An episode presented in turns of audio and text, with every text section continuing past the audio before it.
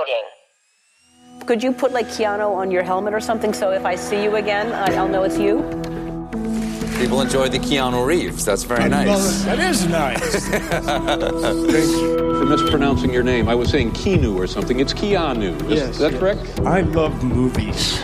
I love watching them, and I love making them. Oh my gosh. I mean, I got high. Gosh, I, I think uh, what they're about.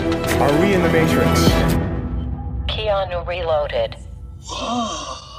Hallo und herzlich willkommen bei Keanu Reloaded. Heute mit mir Christiane. Bei mir ist auch der Julius. Party on, Dudes. Und wir dürfen heute zwei granatenstarke Hoshis bei uns begrüßen, nämlich den Henning. Hallo! Ich bin Henning Star bei Harder, Herrscher über die Sülznasen. oh Mann. Okay.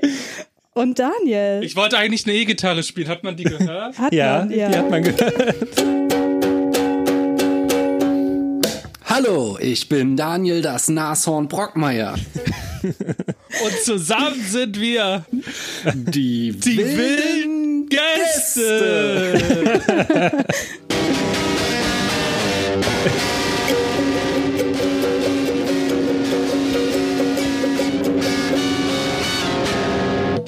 Ja, so eine, so eine Begrüßung hatten wir auch noch nicht gehabt. Also ich muss sagen, mit Eddie Van Halen hätte das besser geklappt. Oh. Genau, und genau deshalb haben wir uns dazu entschieden, dass wir es selbst probieren. Ja, stimmt. Wir machen Eddie jetzt erstmal ein Video, damit äh, Van Halen uns sieht und dann in unsere Band einsteigt, aber ohne das wird es kein gutes Video, aber ohne Okay. Ähm, so viel dazu. Apropos, wie viel Podcast hat Eddie Van Halen eigentlich in letzter Zeit gemacht? Gute Frage. Ich kenne keinen einzigen. Ja, sehr schön, dass ihr da seid und heute mit uns diesen grandiosen Film besprechen möchtet. Ich kann mir keine besseren Gäste vorstellen, ehrlich gesagt. Aber vielleicht kennen ja die einen oder anderen euch noch nicht. Henning, was machst du denn in diesem schönen Internet? Ähm, also im Internet mache ich manches, aber ich mache natürlich auch in dieser Podcast-Welt auch anderes. Und zwar habe ich die letzten vier Jahre äh, ab und an immer wieder in einer On-Off-Beziehung, möchte ich sagen, das Cinematic Smash Universe vorangetrieben, äh, begonnen mit zwei Staffeln Cinematic Smash Brothers, dann ein Jahr Auszeit, dann hatten wir jetzt eine fantastische Staffel Cinematic Smash Team Tournament, in dem unter anderem das Team, ich sag jetzt mal das Team Keanu Reloaded, geholt hat. Und ähm, diese Staffel ist jetzt auch wieder vorbei. Und äh, die habe ich mit Lara Kalbert zusammen moderiert. Und wenn mich nicht alles täuscht, wird, hat sich Lara ähm, angenommen, weil ich jetzt wieder in die Off in den Off-Teil der Beziehung mit dem Podcast gehe, ähm, das weiterzumachen. Ähm, aber genau, ansonsten mache ich das Cinematic Smash Team Tournament beziehungsweise Cinematic Smash Brothers und freue mich immer sehr, wenn ich über Herzensfilme reden kann, wie zum Beispiel Bill und Ted's verrückte Reise durch die Zeit. Sehr gut. Ja, ein ominöses Team. Keanu Reloaded war dabei und hat jetzt einen Pokal zu Hause stehen. Und äh, ich möchte noch mal ganz kurz anmerken und äh, fantastische Keanu Reeves Filme auch gepitcht, ne, zusammen mit ähm, der Wiederaufführung. Das war eine fantastische Folge. Äh, ist ja auch, glaube ich, ihr habt ja auch damals, glaube ich, bei Twitter vermerkt, für jeden Hörer und jede Hörerin dieses Keanu Reloaded Podcasts ein Ohrenschmaus sollte das sein, denke ich. Ich glaube auch, ja. Daniel, was machst du im Internet? Ja, ähm, also hallo, ich bin Daniel. Ich mache auch viele Sachen im Internet. Äh, in Sachen Filme bin ich seit, ich weiß schon gar nicht mehr, wie viele Jahre es sind, sieben oder so, keine Ahnung, also schon echt ein paar Jährchen unterwegs mit dem Podcast Spätfilm. Und ähm, da im Augenblick haue ich jede Woche eine Folge raus. Äh, Christiane war da auch vor kurzem zu Gast und ähm, da geht's immer im Wechsel einmal so Laber-Podcast-mäßig und einmal dann um Filmbesprechung. Hm, das war eine sehr schöne Aufnahme, hat mir sehr Ja, gefallen. es hat mir auch sehr viel Spaß gemacht. Cool, cool. Aber wir haben, glaube ich, noch gar nicht gesagt, um welchen Film es heute gehen soll, aber die meisten werden es wahrscheinlich schon erahnt haben. Es Ja, doch, geht Henning um. hat eigentlich das schon gesagt. Ach so, dann habe ich mal wieder nicht zugehört. Es geht um Bill, Bill and Ted's Excellent Adventure. Oder Bill und Teds äh, verrückte Reise durch die Zeit. Genau. Und bevor wir in die Filmbesprechung einsteigen, gibt's natürlich erstmal eine Zusammenfassung des Films und da habt ihr beiden, Daniel und Henning, euch bereit erklärt, das Ganze zu übernehmen. genau. Ähm, wir hatten das so gesagt, ich mache die kurze Zusammenfassung und Henning hängt dann die lange hinten dran. Mhm. Ja, ich mache die Ähm, Fußnoten, haben wir uns überlegt. Ja.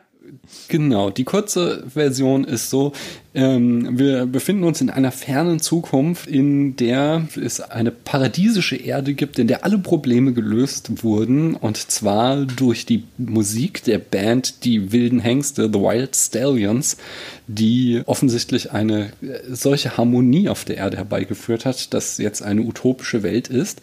Aber das Problem ist, dass diese Band um ein Haar nicht zustande kommen kann, da sie die beiden Gründer Bill und Ted auseinandergerissen werden sollen, da sie durchfallen beinahe in Geschichtsunterricht und das dann bedeuten würde, dass Ted auf eine Militärschule äh, geschickt wird.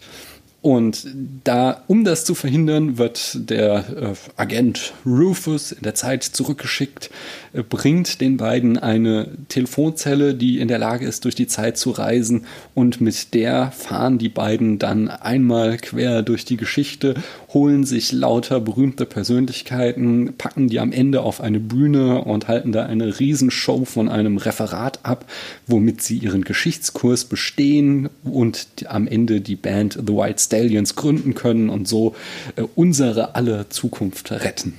Dem habe ich natürlich nichts hinzuzufügen. Fantastisch. ja, sehr gute Zusammenfassung, ja. Okay, cool. Ja, dann sind wir ja schon beim nächsten Punkt. Ich dachte, das geht jetzt ein bisschen länger.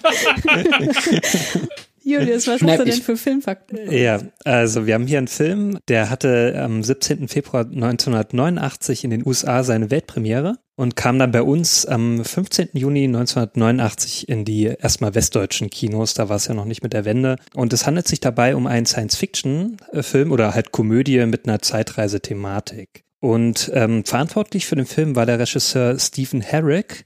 Er ist US-Amerikaner, Filmproduzent und Drehbuchautor und ist 1958 in San Antonio geboren. Und äh, Bill und Ted war sein zweiter Langfilm. Und ähm, er hatte noch ein paar andere größere Filme oder auch Erfolge gefeiert, zum Beispiel mit dem Disney-Film Mighty Ducks. Oder sein größter Erfolg war unter anderem die Realverfilmung von 101 Dalmatinern mit Glenn Close, die wir ja in der vorherigen Folge auch also ein ist wenig. alles miteinander Genau, verbunden. es ist wieder so ein bisschen verbunden damit. Ja. Das wollte ich noch ein bisschen mit reinbringen. Ja, sehr gut. Ähm, Aber der hat nicht den zweiten Film gemacht. Äh, wie, nee, 102, ich glaube Nein, den zweiten Bill und Ted Film. Achso, nee, es gibt noch 102 Dalmatiner, das dachte ich damit. ähm, äh, nein, äh, doch. Äh, Nee, hat er auch nicht gemacht. nee, hat er nicht gemacht. Bill und? Ähm, Nee, nur das Drehbuch, da waren dann die dafür verantwortlich. Komme ich noch gleich dazu. Jetzt hast du mich ein bisschen aus dem Konzept gebracht. Sorry. Genau, was er jetzt zuletzt gemacht hat, war das Serienreboot von MacGyver. Das hat er verfilmt. Das kam, glaube ich, gar nicht so gut an. Ich habe das nicht verfolgt. Ich war auch kein großer MacGyver-Fan. Ich weiß nicht, ob ihr das so ähm, mal geschaut habt. Ich weiß noch, ich habe noch Mm. bei Serienjunkies als äh, Redakteur gearbeitet, als das Mhm. gerade äh, pilotiert wurde und ich Ja. weiß, dass das bei uns hart zerrissen wurde Mhm. und es war, glaube ich, auch eher auf so einem Sender, dem man jetzt auch nicht die ähm, äh, anspruchsvollsten Serienproduktionen Ja, sah auch ein zuordnet. Ich bisschen weiß nicht mehr, ob billig. CBS war Ja. oder so. Also für mich hat das auch so den Anschein gehabt, das sah nicht sehr hochwertig aus. So, auch, auch der Darsteller, ich kannte den von irgendeiner anderen Serie oder so. Und der hat mir schon gar nicht gefallen und da hatte ich auch keinen Bock gehabt. Und ähm, ich mochte auch damals diese Originalserie nicht hier, äh, Richard Dean Anderson, der den gespielt hat. Ich mochte den irgendwie auch nicht aus unbekannten Gründen. Also, irgendwie hatte ich da so eine Abneigung gegen den. Ich weiß es nicht, woran es lag. Ja, aber kommen wir Aber jetzt. Stargate hast du dann geguckt? Oder Nee, Stargate auch Richard- nicht. Das habe auch wegen Mhm. Richard Dean Ah, ja, Anderson. ja, ich das- mochte den nicht. ich. Immer wenn ich ihn Ja. gesehen habe, dachte ich mir, nee, gucke ich mir nicht an, das will ich nicht. Nicht mal den Film, aber da kam der noch nicht Nee, der, vor. der ne? Film da, da war ja hier äh, Kurt Russell. Kurt Russell ist ja cool. Ach so, natürlich, Ja. Den schaue ich mir immer gerne an. genau, kommen wir zu den Drehbuchautoren. Äh, das waren Chris ähm, Matheson und Ed Solomon. Und die haben beide die Drehbücher dazu geschrieben, auch zu den Fortsetzungen, zu denen wir auch noch mal kurz dann zu sprechen kommen. Also nämlich zu ähm, Bill und Teds äh, verrückte Reise in die Zukunft und jetzt den letzten Teil, also Bill und Ted. Äh, wie heißt der nochmal? Face the Face, Music. Face the Music. Music. Genau. Hat er auch einen deutschen Titel eigentlich? Mm, Nee, da heißt er nur Ich Bill und Ted 3, glaube ich, im Deutschen. Ich, ich glaube, er hat sogar einen Deutschen und der wieder so auch ich also Hat er lass tatsächlich? mich Okay. Ich guck Hm. mal kurz nach, während du weiter Ja, mach das. genau. Ed Solomon zum Beispiel, der hat auch noch die Drehbücher geschrieben zu Men in Black und hat auch noch bei den Filmen wie zum Beispiel die Unfassbaren 1 und 2 und auch den legendär schlechten Super Mario Brothers ähm, hat er Mhm. dazu beigetragen. Das ist ja auch so ein richtiger Und ähm, na, ich weiß nicht. Ich habe den noch nie geschaut, aber ich wollte ihn immer mal schauen, weil der so unglaublich schlecht sein soll. Aber der hat schon Kultstatus. Ja, der hat schon so einen gewissen Kultstatus, genau. So unter den schlechten Filmen. Also der Einschub, der deutsche Titel 20 mal spoileriger, Bill und Ted retten das Universum. Ja, stimmt, das Ja. nimmt ja schon das Ende vorweg. Das ist ja nicht so gut. So, Face Aber- the aber Music das- heißt ja erstmal nur, dass Ja. sie sich mit ihrer Musik auseinandersetzen. ja. Aber dass sie das Universum retten, wissen wir doch sowieso schon. ja, eigentlich schon, ja. Weil die Zukunft ist ja schon geschrieben. Eben, das sagt der Film ja die ganze Zeit. Mhm. Naja, Ja, ja. egal. Weiter. Komme ich noch kurz zu, die, zu der Musik. Ähm, dafür war David Newman zuständig. Und das ähm, Krasse finde ich, da ist auch wieder so eine Überschneidung von Filmen, die wir schon davor hatten. Weil der David Newman, der ist nämlich der Bruder vom Thomas Newman. Und der hat ja schon den Soundtrack beigesteuert zu dem Film Der Prinz von Pennsylvania. Und war ja auch, hat hier öfter hier mit ähm, dem Regisseur hier der American Beauty und so gemacht hat. Und 1917 jetzt zuletzt, äh, wie heißt er nochmal, jetzt fällt er mir nicht mehr, äh, Sam Mendes. Sam Mendes. Äh, Genau, richtig, den ich auch super finde, äh, äh, die Soundtracks zu American Beauty in 1917. Genau, und er hat auch noch die Musik beigesteuert zu Bill und Ted 2 und für Anastasia, also diese Zeichentrick, ähm, dieser Zeichentrickfilm von 97, da hat er zum Beispiel auch eine Oscar-Nominierung bekommen.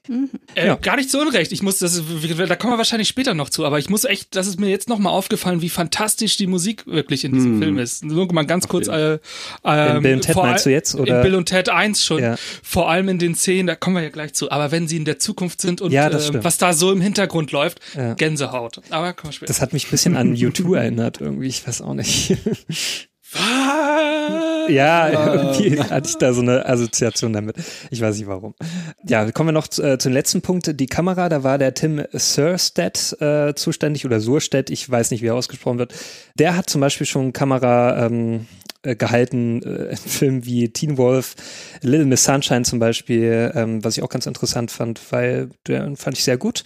Und auch zuletzt in Filmen wie zum Beispiel Lucky, das war dieser Film mit Harry Dean Stanton, ähm, wo da auch äh, David Lynch selbst mitgespielt hat. Ja, den ich auch schon immer mal schauen wollte.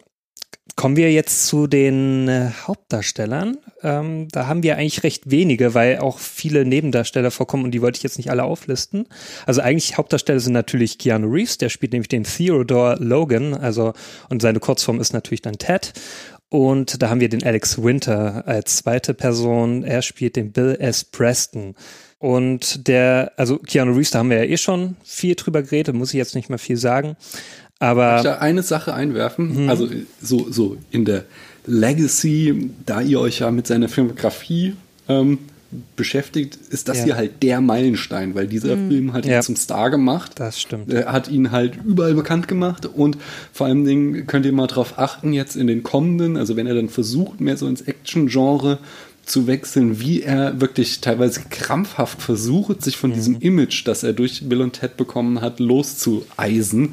Also sei es irgendwie so diese, diese Kurzhaarfrisuren allein, die er sich in, äh, in, in, in Point Break und in Speed dann anlegt, so um einfach diese, diese, diese Kiffermatte loszuwerden, mit der er halt berühmt war. um in John Wick wieder zu Ja, er merken, kriegt ja dass es auch in Point Break hat er ja später dann auch diese Zottelhaare wieder zurück, so, aber, aber es ist halt schon so, dass er so äh, halt wirklich massiv versucht hat, dieses Image loszuwerden, weil das halt so ein unglaublich großer Erfolg war, dass er auf diese Rolle festgeschrieben war. Und man das ja auch bei vielen anderen Stars hatten, die so, so einen Film hatten, der sie quasi definiert haben, von denen die dann nie wieder losgekommen sind. Und er hat da wirklich sehr, sehr hart gearbeitet. Auch schaut mal an, was er dann in den nahen Jahren danach so in Sachen Indie-Filmen machen wird. Ähm, das ist schon, dieser Film ist echt wichtig für Keanus Karriere. Das wollte ich noch. Ja, dadurch, dass ich jetzt da ein bisschen jünger war, also äh, zu der Zeit war ich ja noch, äh, da, da bin ich noch nicht ins Kino gegangen. Da war ich ja noch süße drei Jahre oder so. Ähm, Ich war eins. oh, noch süßer. Danke. Das Größere. Und da habe ich natürlich dann erst Keanu Reeves so richtig ähm, mit Speed kennengelernt. Also für Mhm. mich war immer Keanu Reeves so einer mit kurzen Haaren und der dann halt so eher die Actionrollen ähm, hatte und so. Und deswegen ist der für, so Bill und Ted habe ich erst später mitbekommen und dann habe ich dann eher so, ah, okay, wie sah der denn damals aus? also sein Image habe ich gar nicht so richtig, also habe ich eigentlich nur mit Speed so richtig kennengelernt. Da war der halt so der harte Action-Typ. Ich habe den, den Film, glaube ich, in der Erstausstrahlung äh, im Fernsehen gesehen und bei mir war es aber so ähnlich, weil ähm, so auf den Schirm als Schauspieler äh, kam Keanu Reeves auch bei mir durch Speed.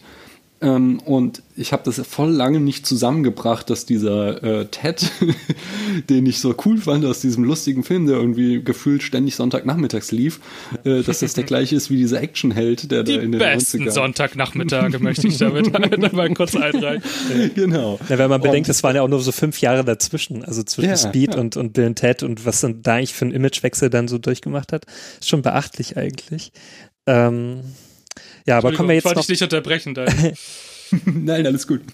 ja, aber komme ich jetzt noch mal zu Alex Winter kurz. Also da gibt's jetzt auch nicht so viel zu sagen, weil Alex Winter hat so das Problem gehabt, dass er wirklich so einfach mit Bill assoziiert wird. Also es gibt kaum eine andere Rolle, mit der er bekannt wurde. Also er hat davor auch ähm, nicht viel an Rollen gehabt.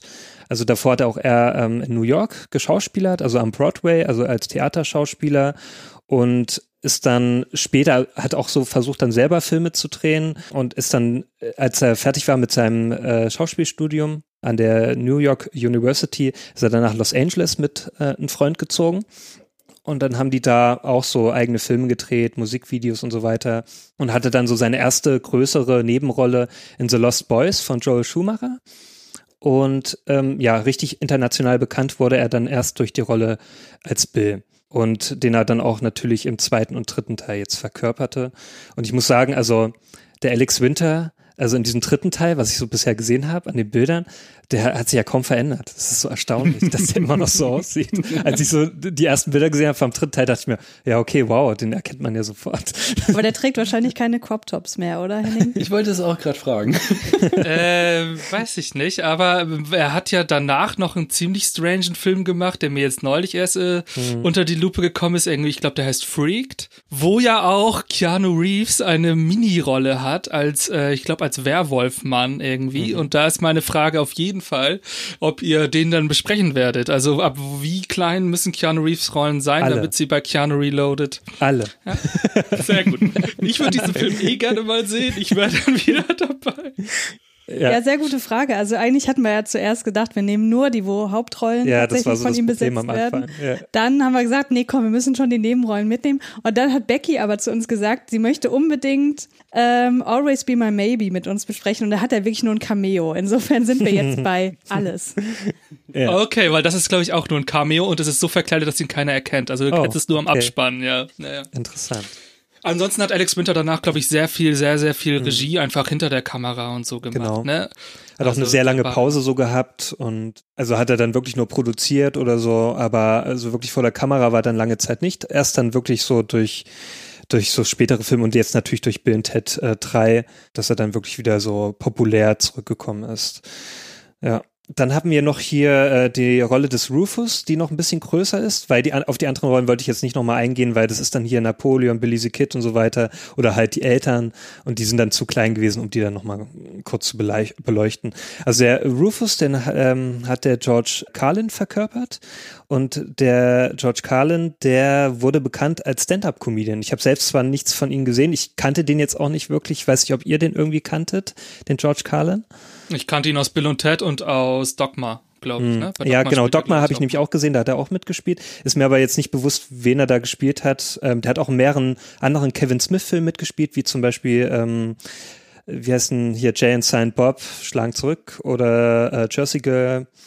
Oder auch in, in Komödien wie Scary Movie 3 hat er auch mitgespielt. Aber mir ist jetzt wirklich nicht bekannt, was er da verkörpert hat. Und ja, Ansonsten war da jetzt auch nicht viel. Er hat dann zum Beispiel, habe ich noch gesehen, berühmt wurde er auch durch seine Seven Dirty Words. Ähm, das ist wohl irgendwie so ein, so, so Sketche gewesen oder irgendwie so ein Programm von ihm, äh, in dem dann irgendwie diese Seven Dirty Words, die man im Fernsehen nicht sagen darf, die er da irgendwie thematisiert hat.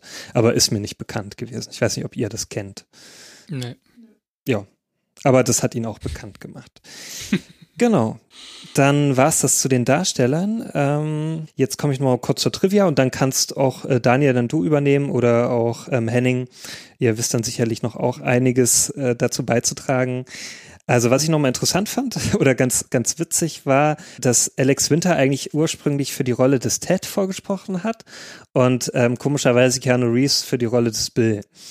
Und dann, Aber in der englischsprachigen Wikipedia steht, dass das nur ein Mythos ist. Deswegen das weiß ist ich echt ein nicht. Mythos. Nee, nee, das Sorry, stimmt. Es aber gibt das so ein- ist ja schon der, das ist ja der Nee, es gibt Kracher. so ein- das es ist gibt doch so ein, es gibt so ein schönes äh, Interview mit Keanu Reeves bei MTV, wo der Moderator ihn dann äh, Bill nennt und äh, Keanu so, Dude, I'm Ted, you lost all your credibility. ja, das habe ich letztens auch gesehen, ja, das Genau, habe ich und gesehen. da, äh, also der, der, dem ist das mega peinlich, dem Mhm. äh, Interviewer, und dann holt Keanu in seiner typischen äh, freundlichen Art ihn Mhm. wieder runter und sagte so, es ist nicht so schlimm, denn ich habe damals echt für Bill vorgesprochen. Also. Ja, cool. Ja, und ich meine, wie witzig ist das denn? Wir haben hier eine Buddy-Comedy, die äh, eine der wenigen Buddy-Comedies, die nicht zwei unterschiedliche Charaktere hat, sondern zweimal eigentlich die gleichen Charaktere. Also, wenn du mir jetzt sagst, der hat für den anderen vorgesprochen, dann hat er Ja. vielleicht einen anderen Text, aber einen anderen Charakter hat er auf jeden Fall nicht. Nee, so sehr unterscheiden die sich ja wirklich nicht. Außer, dass der eine halt eine, eine scharfe ähm, Stiefmutter hat und der andere halt nicht. Ja, genau. Aber wir, ich bin gespannt, wenn wir bei Teil 2 sind. Aber gut, dann äh, können wir da ja nochmal drüber sprechen. Aber das stimmt. Aber ich meine nur, es ist wirklich sehr lustig, weil erzähl mir mal, wo da der Unterschied ist. Also ich habe keinen festgestellt so richtig. Der einzige Unterschied ist, dass, also auch in der Selbstwahrnehmung, dass, dass Ted ja der Ladies Man ist und Ja. Bill eher nicht. Mm, Ja, das stimmt schon, ja. Na, vielleicht deswegen haben sie ihn dann so, ähm, haben sie das dann die Und umgesetzt. Ted kann magisch aus Rüstungen rausgelangen. ja, stimmt. Das ist das Beste. Ja, das ist meine Lieblingsszene. Ja, es war echt super. Aber da kommen wir ja gleich nochmal dazu.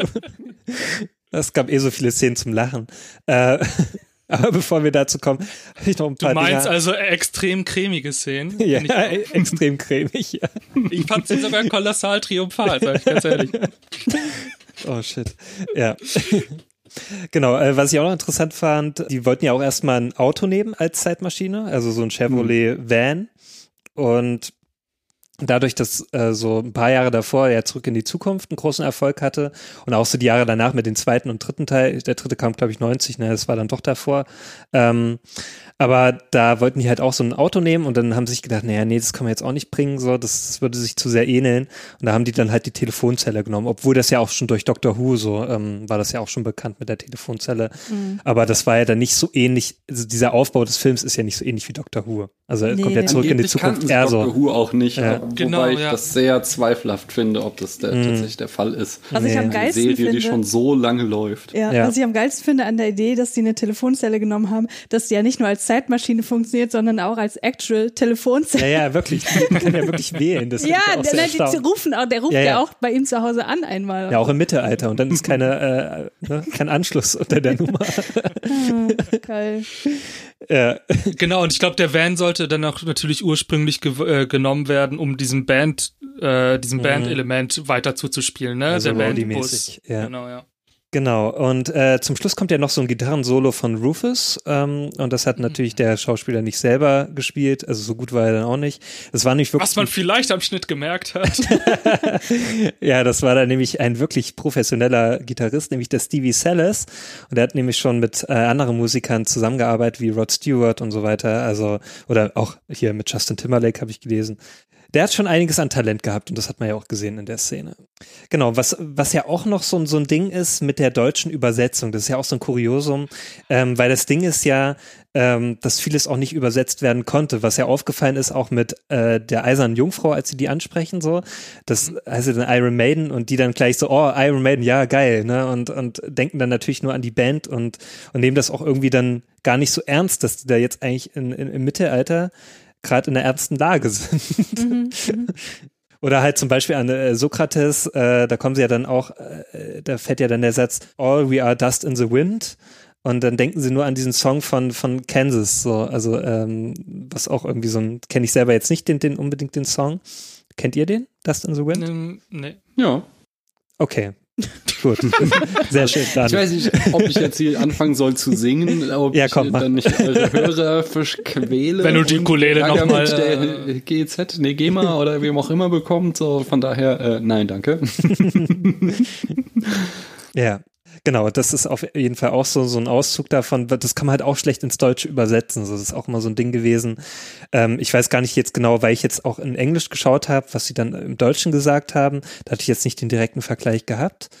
Da weiß ich es auch gerade nicht. Ich habe ja nur auf Deutsch geguckt, weil ja, die deutsche Synchro hat natürlich so Schwächen, was einzelne äh, englische Speziellpointen angeht, aber dennoch muss man ja sagen, ist das ja auch ein Film, der auch gerade hierzulande aufgrund der einer wahnsinnig freien und wahnsinnig äh, kreativen Übersetzung bei ganz anderen Elementen total aufgeblüht ist.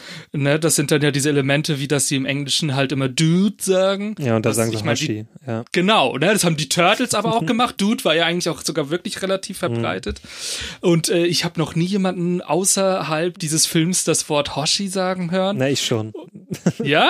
Du ja, kennst das? Ja, ein äh, Grundschulfreund Im von mir, der hat tatsächlich Hoshi gesagt so. Und ich kannte das er damals und nicht. Ted Damals, Fan war bestimmt. ja, damals kannte ich nicht Bill Ted und ich habe mich auch immer gefragt, so, was heißt ein Hoshi?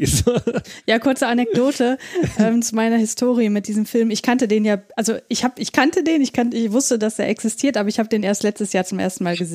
Aber meine beste Freundin, die ich in der siebten Klasse kennengelernt habe, die fand den damals schon richtig, richtig geil.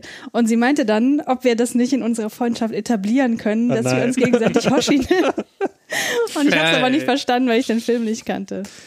Ja. Ey, das ist das klingt nach einer ziemlich coolen Freundin. ja. Ja. Die, die wichtigste Frage ist ja, ähm, was ist besser? Bunt ist das Dasein und Granaten stark oder be excellent to each other? Ja, be excellent. hab also ich ich mir- muss schon sagen, das Englische finde ich schon. Ich Echt? finde, beides hat, hat Ja. sein. Also Be Excellent ist halt einfach wirklich ein, äh, das macht diesen Film auch so sympathisch, dass Ja, halt einfach genau. diese, dieses, dieses positive, ähm, dass er halt überhaupt nicht böse ist, so, sondern dass halt einfach alles irgendwie immer nett ist. Und dieses Be Excellent to each other ist halt ein echt schönes Motto. Ja. Aber bunt ist das. Ja, also das, ein das kommt halt schlecht rüber. Also ich wüsste jetzt nicht Das so halt richtig, was ich damit zu tun, anfangen ja. soll. Bunt ist das Dasein. Da Echt? finde ich eher so, da finde ich eher besser, wenn die sagen einfach seid nett zueinander und ja, sowas halt. Also Entschuldigung, aber da muss ich ja als Verteidiger der deutschen Synchronfassung äh, kurz widersprechen. Also ich finde beides auch fantastisch, so wie Daniel. Ich finde Be Excellent to Each Other ist aber so, würde ich mal sagen, das ist so ein bisschen alltagsmoralisch, ja. So das, was du tagtäglich leben kannst. Seid immer nett und toll zueinander. Aber das, das Deutsche ist ja eine Aussage über das gesamte Leben. Das ist ja eine, eine, eine, eine also das trifft ja so sehr auch diese lebensbejahende Einstellung der beiden, dass nicht nur das Leben an sich immer gut und verteidigungswert ist, sondern auch bunt in seiner gesamten Vielfalt. Das ist doch genau das, was wir heute, heutzutage aktueller äh, könnte der Film doch gar nicht sein. Was steht denn gerade wieder im gesamten Zeitgeist auf dem Spiel? Unsere bunte Vielfaltsgesellschaft. Und Bill und Ted haben damals schon gesagt, bunt ist das Dasein und Na, vielleicht stark. hat es auch deswegen den dritten Teil jetzt gebraucht. So, ich habe den ja noch nicht Ja, geschaut. Ich weiß ja nicht, wie vielleicht. da jetzt die Bo Botschaft ist, aber ich denke mal, die ist ja ähnlich äh, äh, positiv und ähm, deswegen haben sich gedacht, naja, die Welt ist jetzt gerade so am Abgrund, wir brauchen einen neuen Bill und Ted Teil. so, ne? Aber ich will damit nur sagen, die deutsche Fassung finde ich jetzt nicht trivialer. Also ich finde nicht, dass die da hinterherhängt. Ja, wenn du es jetzt die schon so sagst, das macht schon durchaus Sinn. Nur ich finde irgendwie sie, also bunt ist das Dasein. Das ist irgendwie, ich, ich, wenn ich jetzt jünger wäre, wüsste ich nicht sofort, was damit jetzt gemeint ist. Da würde ich irgendwie an Farben nur denken, aber jetzt nicht daran, dass so diese Vielfältigkeit damit gemeint ist, so die Diversität.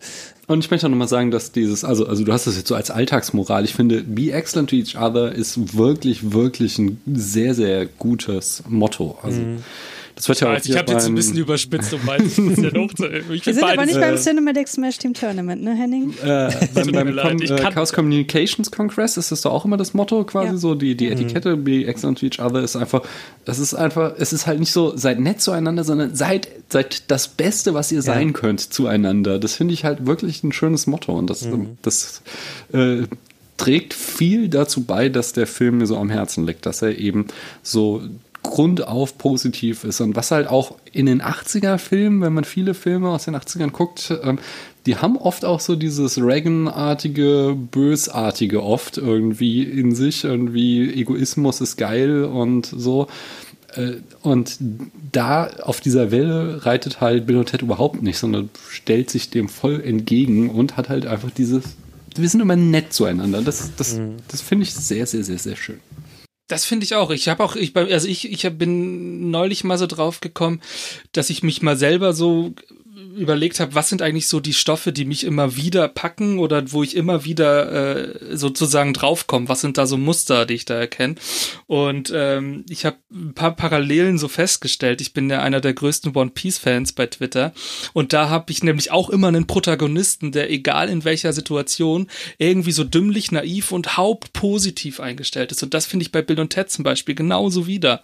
Und ich merke, dass das etwas ist, was mich äh, total anzieht. So Charaktere, die äh, vielleicht auf dem ersten, auf dem, die auch vielleicht in ihrer eigenen Welt halt nicht besonders gut positioniert sind, weil sie eher als dümmlich gelten oder sonst was. Wir haben ja hier diesen Rahmen mit dieser, mit dieser Geschichtsstunde, die sind ja kurz davor durchzurasseln, von der Schule zu fliegen, aber im Kern irgendwie so eine Grundmoral, eine Grundphilosophie in sich tragen, die irgendwie dazu beiträgt, dass sie und das ist natürlich hier auch sehr überspitzt, dass sie natürlich die ganze Welt retten, aber doch, dass sie halt die Helden werden, die auch irgendwie, den kann ja keiner böse sein. Ich finde es ja auch super. Bill und Ted hat ja auch keinen Bösewicht. Der einzige Bösewicht ist der Vater mit der Militärakademie. Und der macht sich wahrscheinlich auch ein bisschen Sorgen um seinen Sohn. Ich kann es ja auch verstehen. Aber äh, das sind die, die sind ja so, äh, die sind ja so likable. Da kann, da kommt ja keiner drum rum. Und ich merke immer wieder, dass das für mich äh, auch irgendwie so ein, so ein sehr auch ein sehr großer Wohltu-Film und ein sehr lebensbejahender Empower-Film irgendwie dann auch ist. Ja, und der Film macht, also was der Film wirklich gut macht, finde ich, ist, dass es wäre so leicht, sich auch über die lustig zu machen, ne? aber das macht er halt Mhm. überhaupt nicht. Also da gibt's nicht irgend so den coolen Quarterback an der Schule, der sich irgendwie ein bisschen lustig macht über die beiden. Das wird einfach komplett ausgeblendet und das finde ich auch so schön. Genau, die sind halt in ihrer Welt so ein bisschen. Genau, ne? ja. Also, ja. Hat mich auch ein bisschen an, an Dings erinnert, hier, der zuletzt kam letztes Jahr äh, mit den beiden. Äh, Ach so, äh, Booksmart meinst ja, du? Booksmart, genau. Nur, dass es da halt Typen sind, so, aber die auch so empowernd sind, also die ganze Zeit, sondern nicht so sich irgendwie runtermachen oder so. Ja, das ist auch so sehr erfrischend ähm, gewesen. Ach so, ja, wa- was auch noch war, also es gab ja dann noch ähm, die beiden Fortsetzungen, genau. Also es erschien ja dann zwei Jahre später dann noch ähm, Bill und Ted's verrückte Reise in die Zukunft, den wir natürlich dann auch noch besprechen werden. Dauert ja auch nicht dann so lange. Und es gab sogar noch so eine Cartoon-Serie. Habt ihr die mal geschaut, die Cartoon-Serie? Nee, die kenne ich nicht. Ich glaube ja, ich glaube, die lief Mhm. irgendwann mal im Free TV. Ich glaub, weiß auf jeden Fall, dass es die gibt. Und ich Mhm. habe hier zu Hause auch das Gameboy-Spiel von Bill und Ah ja, genau. Dann nämlich die Zeit. Versoftung gab es auch davon, habe ich auch gelesen. Und das ist auch Ähm, gar nicht mal so gut. Ja, auch sogar für den Atari, für den Atari Lynx, ne, der ja richtig erfolgreich war. D dafür gab es ja auch eine Versoftung. Da dachte ich mal, ja, wow, wie kommt man denn da drauf für den Eine Atari? Versoftung. Ja, eine Versoftung. So nennt man das. Ja, nicht Wow. eine Verfilmung, ich sondern nie Ich auch zum ersten Mal. Was, ist es nicht einfach eine Adaption als Computerspiel? ja, aber es ist ja auch eine Versoftung des Stoffs, sage ich mal. Es ist ja Also ist der Stoff Adaption. da weich. Meinte ich ja. Ist, das, ist, ist, die, ist, die, ist die Story weicher gespielt? Aber? Versoftung, den, den Begriff, den gibt's, glaube ich. Ist okay. Nee. Ich google das. Für Software.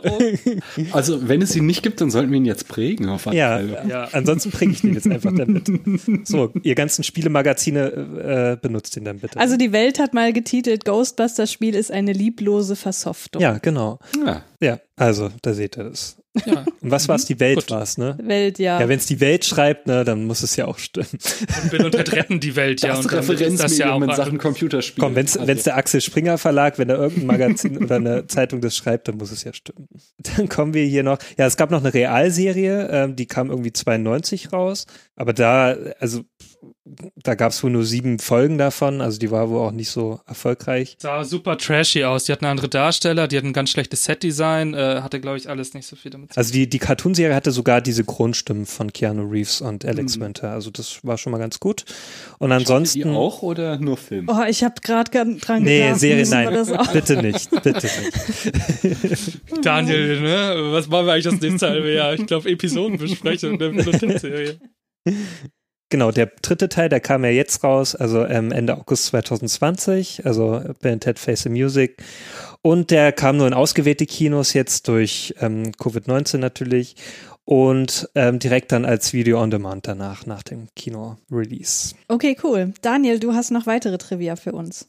Nee, ich nur, wollte nur noch mal die ähm, Geschichte von Ed Solomon und Chris Matherton äh, erzählen. Die beiden Drehbuchautoren ähm, und auf deren ganzen Mist ist das nämlich gewachsen und die die leben halt Bill und Ted oder haben es gelebt. Und zwar sind die zusammen äh, zur Uni gegangen, zur UCLA und ähm, haben sich dort angefreundet. Und dann haben sie zusammen so einen Improv-Theater-Workshop gemacht. Dieses Improv-Theater ist ja in Amerika total groß, äh, was, was ja auch so, so quasi die Basis ist für die komplette Stand-up-Comedy dort, dass man halt äh, so irgendwie äh, durch die Feuerschmiede des Improv-Theaters gegangen sein muss, bevor man da irgendwie äh, sich auf eine Bühne stellen kann und Comedy machen. Und eben in diesem Improv-Theater sind Bill und Ted entstanden und sie hatten dann eben so ein, so ein Sketch, wie Bill und Ted für Geschichte pauken. Und am Ende gab es dann auch so eine Aufführung in diesem Workshop, wo sie das dann vorführten. Und sie hatten da so viel Spaß, dass sie dann anschließend noch in so ein Café gegangen sind und drei Stunden lang in Character abgehangen haben. ähm, und äh, die Wege trennten sich dann anschließend und äh, sie ging irgendwie, ich glaube, einer von beiden studierte weiter, der andere fing irgendeinen Job an und um den Kontakt nicht zu verlieren, das waren die 80er, schrieben sie sich dann immer Briefe als Bill und Ted und äh, äh, daraus entstand dann wiederum ein Sketch, den sie dann irgendwie als äh, als, als Stand-up vorführten, Bill und Ted's Time Van. Also da war es noch der äh, der kleinen Bus, mit dem sie durch die Zeit äh, reisen und quasi die Geschichtsfiguren aufsammeln. Und wiederum aus diesem Sketch haben sie dann letztendlich das Drehbuch entwickelt, was sie in nur sieben Tagen runterschrieben, und zwar auf Notizblöcken in verschiedenen Cafés. Und äh, dann, ja, der Rest ist Geschichte. Sehr cool. Gentlemen, we're history.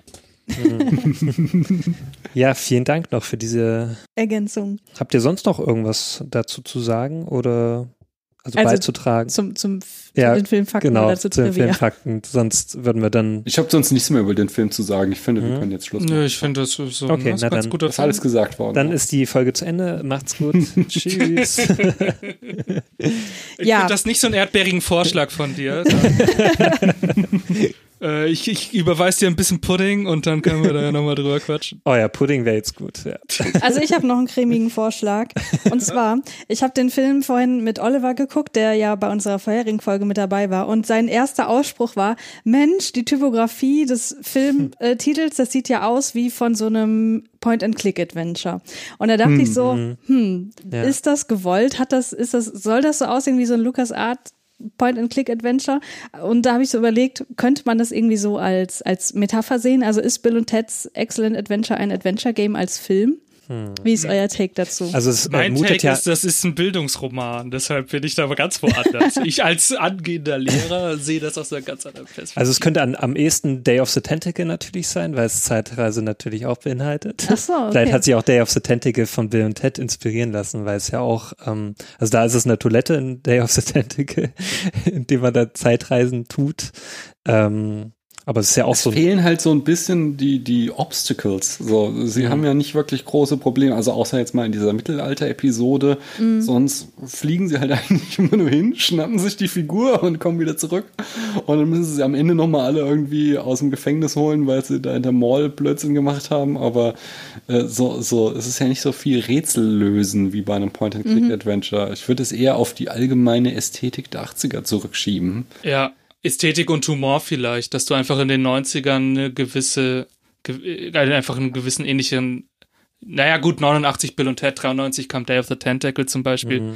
Wann kam der erste Monkey Island? Glaube ich auch in den 90ern, 90 oder? kam das direkt 90. Ich meine nur, also vielleicht gab es da eher so eine Zeitgeist-Humor-Überschneidung, die Hm. weiß ich jetzt nicht. Keine Ahnung. Hm. Man kann, ich kann nur spekulieren. Hm. ja, Ich weiß nicht, wie die Versoftung da war. ja, ich, ich finde es auch nicht so hundertprozentig überzeugend tatsächlich. Ähm, man kann vielleicht sagen, sie haben eine Aufgabe zu erfüllen. Sie müssen ja ihr Geschichtsreferat ähm, da erfolgreich wie in ablegen. jedem Film. Ich war noch nicht fertig, Henning. Und sie bekommen ein Werkzeug, um diese Aufgabe zu erfüllen, nämlich die Telefonzellen-Zeitmaschine. Und sie müssen mit dieser Zeitmaschine verschiedene Artefakte sammeln. In diesem Fall natürlich Personen der realen Geschichte, um die Aufgabe zu erfüllen. Und naja, vielleicht der Fakt, dass dadurch auch mehrere Videospiele gemacht wurden, kann man vielleicht noch als Argument zählen, aber insgesamt bin ich auch nicht richtig überzeugt. Aber wir haben ja schon gesagt, es ist ein Zeitreisefilm. Findet ihr, es ist ein guter Zeitreisefilm und wenn ja, warum? Und wenn nein, warum Aber nicht? hallo.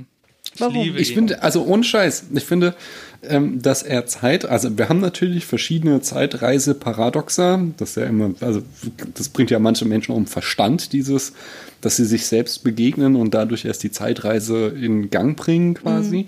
Ähm, aber insgesamt ist einfach diese Zeitreise, wie sie erzählt ist, wesentlich konsistenter als in vielen äh, quote-unquote äh, ernstzunehmenden Filmen, weil allein, also da steckt aber voll viel Konzept dahinter. Ich finde voll gut diese Idee, dass die äh, reale Zeit oder ihr, also ihre Zeit immer weiterläuft und dass sie entsprechend nicht beliebig viel Zeit haben, sondern dass sie irgendwann wieder in ihrer Zeit ankommen müssen und äh, das, also man merkt, dass die sich einfach viele Gedanken gemacht haben. Von daher, ich bin absoluter Fan von der Art und Weise, wie hier Zeitreise äh, konzipiert wird und finde, da hat er viele Vorteile gegenüber anderen Filmen, die sich weit weniger Gedanken machen.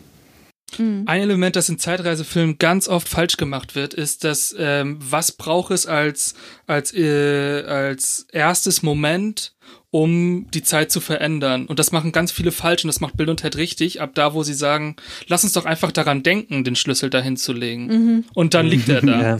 Und es gibt ganz viele Filme, wo, wo weiß ich nicht, wie viel Plot äh, genau äh, darauf gelegt wird. Also, dass du nicht, äh, das ist zum Beispiel etwas, was recht clever ist.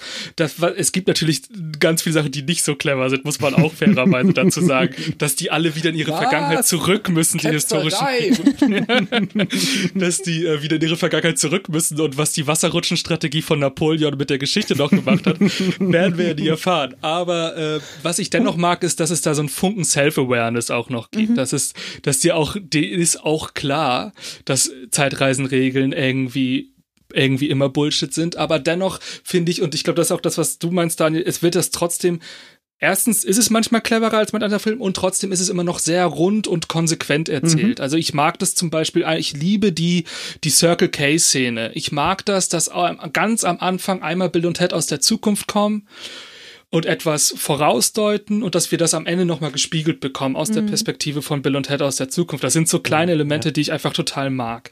Ähm, und ähm, dass man eine Zeitreisemaschine mit Kaugummi reparieren kann, finde ich, habe ich in einer, einem anderen Film auch noch nicht so gesehen. Einfach äh, legendär. Ja, ich finde, das ist auch ein erstklassiger Zeitreisefilm und ich frage mich, warum wir den in unseren Top Ten eigentlich nicht drin hatten. Ja, weil wir den wohl damals noch nicht geschaut haben. Ich weiß. Ja, ein, also wirklich, wirklich äh, eine Schmach. Ich finde, der Zeitreisemechanismus wird nicht nur genutzt, um die Geschichte irgendwie in Gang zu bringen, sondern es wird halt auch gezielt so damit gespielt. Und das ist das, was ihr auch schon gesagt habt. So, die machen halt was, wo man sich in anderen Zeitreisefilmen so denkt, so, warum macht ihr das nicht einfach? Ihr habt die Möglichkeiten so. und sie nutzen diese Möglichkeiten proaktiv und kreativ und vor allem auch logisch, finde ich. Also gerade diese Schlüsselszene ist da richtig super.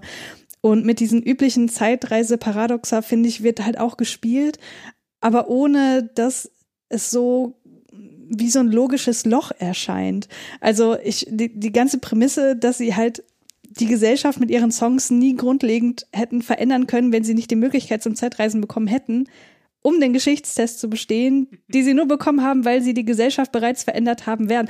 also das ist Ja, ja, das dachte ich ja auch wieder während des Schauens. So, Irgendwann ja, muss aber, ja der Anfang aber ich gewesen finde, sein. ich finde, der Film. Nein, muss der, er nicht. Nein, nein. muss Ich finde, der Film zeigt das zwar, aber der, der, wie soll ich sagen, der regt dich nicht so sehr dazu an, darüber nachzudenken, weil es letztlich total egal ja, ist. nee, da geht's ja auch eher um was anderes. Also nicht jetzt Genau. um die Zeitreise vordergründig. Und ich finde, der Film hat sehr viel Charme und ich finde, der, der, der, der fängt das auf. Also wenn du jetzt, Genau. wenn du jetzt, ich finde, da wird in Zurück in die Zukunft, auch wenn es auch eine Komödie ist, viel mehr Fokus irgendwie drauf gelegt, weil es diese Drama-Spots zum Beispiel viel wichtiger sind. Ne? Also da hat ja, da sind ja die Takes der Zeitreise für die Person viel krasser so. Ne? Der könnte, die Familie könnte sich trennen, jetzt mal als Gegenbeispiel. Und deshalb achten wir da vielleicht auch mehr drauf. Auch weil das, äh, weil es auch einfach ernster ist.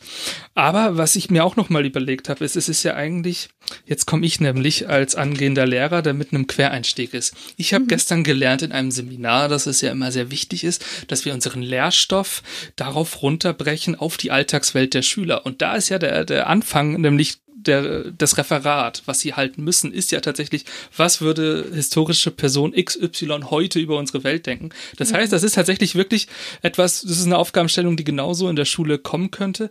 Und äh, das finde ich eigentlich gesagt auch wirklich super gelöst. Also ich habe nämlich jetzt beim neuen Gucken habe ich mich mal gefragt, wie sieht dieses Referat eigentlich aus der Perspektive der Lehrer aus? Was denken die denn eigentlich? Denken die jetzt, dass die einen Haufen Schauspieler besorgt haben, Ja.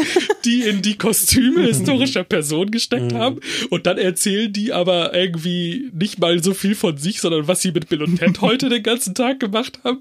Und dann würde ich als Lehrer wahrscheinlich denken, das ist sau kreativ, weil der ja tatsächlich die Gedankenwelt dieses Charakters, dieser Person, dieser historischen Person mit unserer Welt von heute verbunden hat. Und damit habe ich äh, historisches Wissen mit unserer Alltagswelt verbunden. Also das finde ich tatsächlich auch noch ganz clever. Und ich habe mir noch was zur Zeitreise überlegt. Eigentlich ist es auch Darf ich super kurz geil. noch zu diesem ja, äh, ja. Referatsding? Ich habe tatsächlich mal im Geschichtsunterricht äh, sowas ähnliches machen müssen. Wir sollten eine Nachrichtensendung über die französische Revolution machen. Und ähm, So als würde es jetzt passieren, oder wie? so, so einfach nur, als wären wir ein Fernsehsender, der die französische Revolution quasi jetzt in den Nachrichten bringt. Ähm, das, das Beste war, dass bei uns halt die Bastille tatsächlich gestürmt wurde, einfach weil wir so viel Spaß hatten, eine Lego-Burg mit einem riesigen Böller in die Luft zu sprengen. also dass das natürlich dann in unserer Videoaufnahme am Ende landete. Aber ich glaube, wir haben auch wegen unserer Kreativität eine gute Note gekriegt. Aber gerade was du gesagt hast, Henning, diese Verbindung von historischen Ereignissen und Alltagswelt, das finde ich halt auch so geil in dieser ganzen Mall-Szene, ne? Wo du dir denkst, so Genghis Khan, der hat da gerade übelste Kriege am, am Ausfechten und so. Und dann kommt er halt in unsere Welt in einem Mall und ist total fasziniert von diesem Baseballschläger, Ja. was dem auch irgendwie so eine Menschlichkeit und so eine Nahbarkeit verleiht. Ne? Ja, wobei ich auch gedacht habe, wenn man den jetzt weiter eskalieren würde, wüsste ich nicht, ob St. Demis wirklich noch stehen würde. Also ich habe das Gefühl, ich war auch froh, dass die Polizei da war. Ich sag's ganz ehrlich. Ja, Warum wird ja. denn eigentlich Beethoven verhaftet? Alle anderen machen ja Scheiße, aber Beethoven weiß. ist Ja, eigentlich nur stimmt. Klavier. Das dachte ich auch, ja. Vielleicht zu obsessiv spielt er Klavier, das ist dann auch nicht mehr so. Oder weil sie das Muster dieser verrückt verkleideten Gruppe dann erkannt haben und gedacht, du, du gehörst doch auch dazu. ja. Aber was ich auch mag, äh, um nochmal auf die Zeitreise zurückzukommen, und das ist, glaube ich, das, äh, Daniel, was du gemeint hast, dass es irgendwie alles konsistent erscheint, dass die sozusagen die Frage, was hat jetzt Konsequenzen von dem Handeln von Bill und Ted, so finde ich sehr subtil abhandeln, indem einfach sozusagen behauptet wird, dass es gar keine Konsequenzen hat, weil es ist ja eh alles schon passiert. Und ich finde, das macht das auch so so konsistent und ähm, so so schön rund. Ja, da gibt's ja verschiedene Ansätze, wie du so Zeitreisen ähm, konzipieren kannst. Im Grunde gibt es so drei plus den Doctor Who-Ansatz. das ist äh, einfach dieses, ähm, was sie hier machen. Die Geschichte ist schon geschrieben, deswegen können wir sie eh nicht ändern. Dann gibt es die, wir können die Geschichte jederzeit anders machen und ähm, dann kommen wir halt in eine Zukunft, die sieht anders aus. Dann gibt es diesen ähm, Paralleluniversensgeschichte. Genau, genau. Ne? Wenn wir die Geschichte ändern, macht sich eine andere Zeitlinie auf und äh, unsere Zeitlinie existiert irgendwo weiter. Und dann gibt es diesen Doctor Who-Ansatz. Man kann alles ändern, außer bestimmte Fixpunkte und die lassen sich nicht ändern. Oder auch, wir müssen eine Erklärung finden, warum Doctor Who Hitler nicht töten kann. Okay. Und es hat ja auch so ein bisschen dieses Watchmen-Element, ne? Also bei der Sokrates-Szene dachte ich so, äh, dass impliziert wird, dass Sokrates auf seine Ideen auch gekommen ist, weil Ted gesagt hat, hier dies und das. Ja. Wobei, da muss ich auch hier als, äh, ich habe auch einen Philosophie-Podcast und da muss ich sagen, was der da schwafelt, hat überhaupt nichts mit Sokrates zu tun. Okay. Die sokratische Wende bestand darin, dass Sokrates kein Interesse mehr hatte irgendwie an Naturphilosophie oder ähm, Metaphysik oder so, sondern sich auf die Ethik und wie Menschen miteinander interagieren äh, konzentriert hat. Das war sein großes Ding und dieses Wir sind nur Staub im Wind, äh, das hatte eher so was Existenzialistisches. Also Ja, krass, aber dann hätte man das ja auch total reinbringen können, ne? Wenn, wenn äh, Ted da eher was in Richtung Be excellent to each other gesagt hätte. Das wäre ja. Ja. genau das. Ich glaube, da ist der Film dann doch wieder nicht so tief, ohne jetzt äh, Hennings Wut auf mich ziehen zu wollen. Vielleicht wollten sie einfach nur den Songtitel äh, da drin haben, das Ja. Wind und Naja, also kommen wir mal zurück zur Tiefe. Ähm, denn zu, was ich mag an dieser Zeitreise nochmal, um noch einmal kurz drauf anzugreifen, wir haben ja da, davon gesprochen, dass das einfach so wahnsinnig optimistische, positive Charaktere sind. Und das zieht sich ja durch. Es gibt ja kein, kein Szenario, wo sie irgendwie diesen Optimismus auch verlieren. Also so. Und äh, der Punkt, wo sie ja dann auch sagen, ich leg den Schlüssel nachher hier hin, der hat ja dann eigentlich immer vorausgesetzt, wir schaffen das eh. Also sie, also weißt, wisst ihr, was ich meine? Ja. Aufgrund dessen, dass sie Optimisten sind, funktioniert das nur. Wenn sie sagen würden, ja, aber wenn wir die jetzt gar nicht befreien können, dann können wir nachher gar keinen Schlüssel hier hinlegen. Das wäre die pessimistische Haltung. Und äh, das finde ich zum Beispiel auch super. Also, dass das aus diesen Charakteren, die immer so sind, heraus motiviert wird, dass das funktioniert, gefällt mir eigentlich immer das sehr gut. Ja. Ich finde es auch so schön, dass die sich ständig selber, also gegenseitig so loben. Ähm, dass sie ständig sagen, das hast du super gemacht, Dude, und sowas so. Ne? Also äh, die sind äh, zu keiner Zeit irgendwie, dass sie sagen, ja, jetzt kommen wir hier aus der Scheiße nicht mehr raus, so wie zum Beispiel im, im Mittelalter, wo sie dann wirklich mal auch so, ja, kurz vor der, ähm, also die werden ja dann durch diese, na, Sie werden Also kurz sollen ja getrennt. gekö- Genau, die sollen ja gekö- geköpft werden dann auch oder hier, ähm, als dann Ted äh, anscheinend noch in dieser Rüstung ist und dann umgebracht wird und so. Aber trotzdem ist ja immer so, ähm, wenn sie das dann geschafft haben, dass sie trotzdem dann immer so ähm, abschlagen und dann sagen, hey, super gemacht und ne, haben Ja. wir geschafft und dann geht's einfach weiter so, ne, wo dann nicht irgendwie gesagt hat, oh scheiße, jetzt haben wir es gerade hier überlebt und ach, das ist einfach so, als ob nichts gewesen wäre, so, yeah, super, na, komm, gleich weiter hier, ne, gleich ne, äh, zum nächsten äh, äh, Setpiece so und ähm, das finde ich einfach so super. So, das geht, der geht einfach so straight for, äh, ne, forward, so, so der, der Film. Und so, da wird einfach nicht nach hinten geschaut, so, da wird einfach so, ja, komm, wir schaffen das. Ne? Und zu keiner Zeit äh, ist da irgendwie Zweifel bei den beiden. Ja, und zu keiner Zeit ist da Langeweile. Das der auch. kam mir so Ja. kurz vor. Ich dachte so, na, nachdem Ja, so er lang geht der war. nicht. Ja, aber Stunden. ich dachte, der ist, jetzt ist eine Stunde vergangen oder so. Also richtig cool. Und ich möchte, äh, ich habe tatsächlich da äh, einen Vergleich aufgestellt. Und zwar bin ich gerade dabei, seit langem mal wieder den Herrn der Ringe zu hören als Hörspielfassung. und ähm, ich habe einen Vergleich zwischen den Hobbits und Bill und Ted festgestellt. Denn es ist tatsächlich beim Herr der Ringe nämlich so, dass äh, die Hobbits als einzige die Welt retten können, weil sie einfach wesentlich genügsamer und positiver eingestellt sind in der ganzen Welt und deshalb nicht so machthungrig sind und deshalb nicht so anfällig dafür, dem Ring zu verfallen. Und das, ich muss sagen, diese Parallelen sehe ich so ein bisschen bei Bill und Ted halt auch. Es sind halt, also dass wir diese, diese, dieses, äh, dieses, diese Paarung haben, das sind diese zwei Dödel mit ihrer Band und können keine Musikinstrumente spielen, aber die werden mal irgendwann die Welt verändern und dann haben wir diese Schlagsätze, be excellent to each other, bunt ist das Dasein und granatenstark. Das ist für mich irgendwie, das passt dann zusammen. Also für mich ist das irgendwie klar, warum die das irgendwann schaffen würden und das kommt aus diesem Optimismus. Das kommt genau aus dieser Energie heraus. Ja, es könnte ja auch sein, dass sie das einfach missbrauchen würden, dass sie dann sagen würden, ja, okay, jetzt haben wir eine Zeitmaschine, jetzt könnten wir einfach zurückreisen, wie zum Beispiel Zurück in die Zukunft hier mit, wie heißt der nochmal, der Biff. der Biff, genau, der das ja ausnutzt, so, ne, der sich halt diesen Almanach äh, holt und um dann da irgendwie Reichtum anzuhäufen und so weiter. Also der dann quasi so eine so eine Donald Trump äh, äh, Figur ist eigentlich. Ähm, und die kommen ja in, in keinster Weise auf diese Idee. So, die haben einfach nur ihr Ziel, ne, die wollen äh, das einfach schaffen, dass Ted oder halt äh, die beiden, ne, dass sie das schaffen, den, den, äh, dieses Geschichtsreferat und dass halt Ted nicht auf diese Militärakademie kommt. So, also eigentlich könnten die viel mehr damit machen. Ne? Wenn ich ja jetzt so drüber nachdenke, was ich alles machen könnte, ich glaube, ich würde da mehr verfallen, da irgendwie äh, Schabernack damit zu treiben. Wobei ja machen's die halt Zeit in San Dimas immer weitergeht, ne? Also sie Ja. haben ja nicht alle Zeit der Welt. Ja, aber ich, ich könnte ja trotzdem dann in der Zeit könnte ich eigentlich was ganz anderes machen. So, ja. Sie sind halt nie zynisch.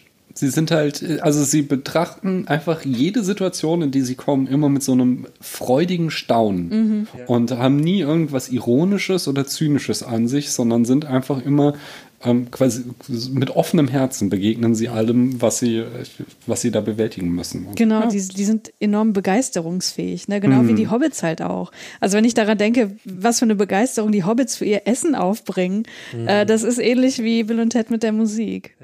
Dankeschön. Mein Vergleich wurde damit abgedeckt. Ja. Ist, ein guter, ist ein guter Vergleich. Auf jeden. ähm, ja. Darf ich da ein bisschen Kritik üben? Ja, natürlich. Aber nur ein Also ich finde, der Film ist insgesamt ziemlich gut gealtert, ähm, wegen dieser positiven Einstellung. Äh, Mich stört heute sehr dieser, bitte in Anführungszeichen, Faggot-Moment, wo sie halt äh, sich einmal umarmen und das dann natürlich gleich in ihrer toxischen Männlichkeit nicht ertragen können.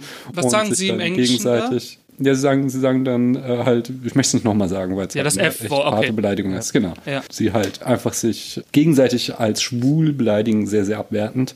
Und das einfach nur, also dass Männer halt nicht sich umarmen können, das, das, das, das nervt mich total an dem Ich glaube, Film. heutzutage würde nur Homo dann da irgendwie stehen oder sowas. Nee, ich glaube, heutzutage würde man das komplett rauslassen. Oder das ist auch einfach, richtig ja, aber so. wenn es halt so wäre, dann würde sowas, aber besser wäre es natürlich komplett rauszulassen, Ja. genau.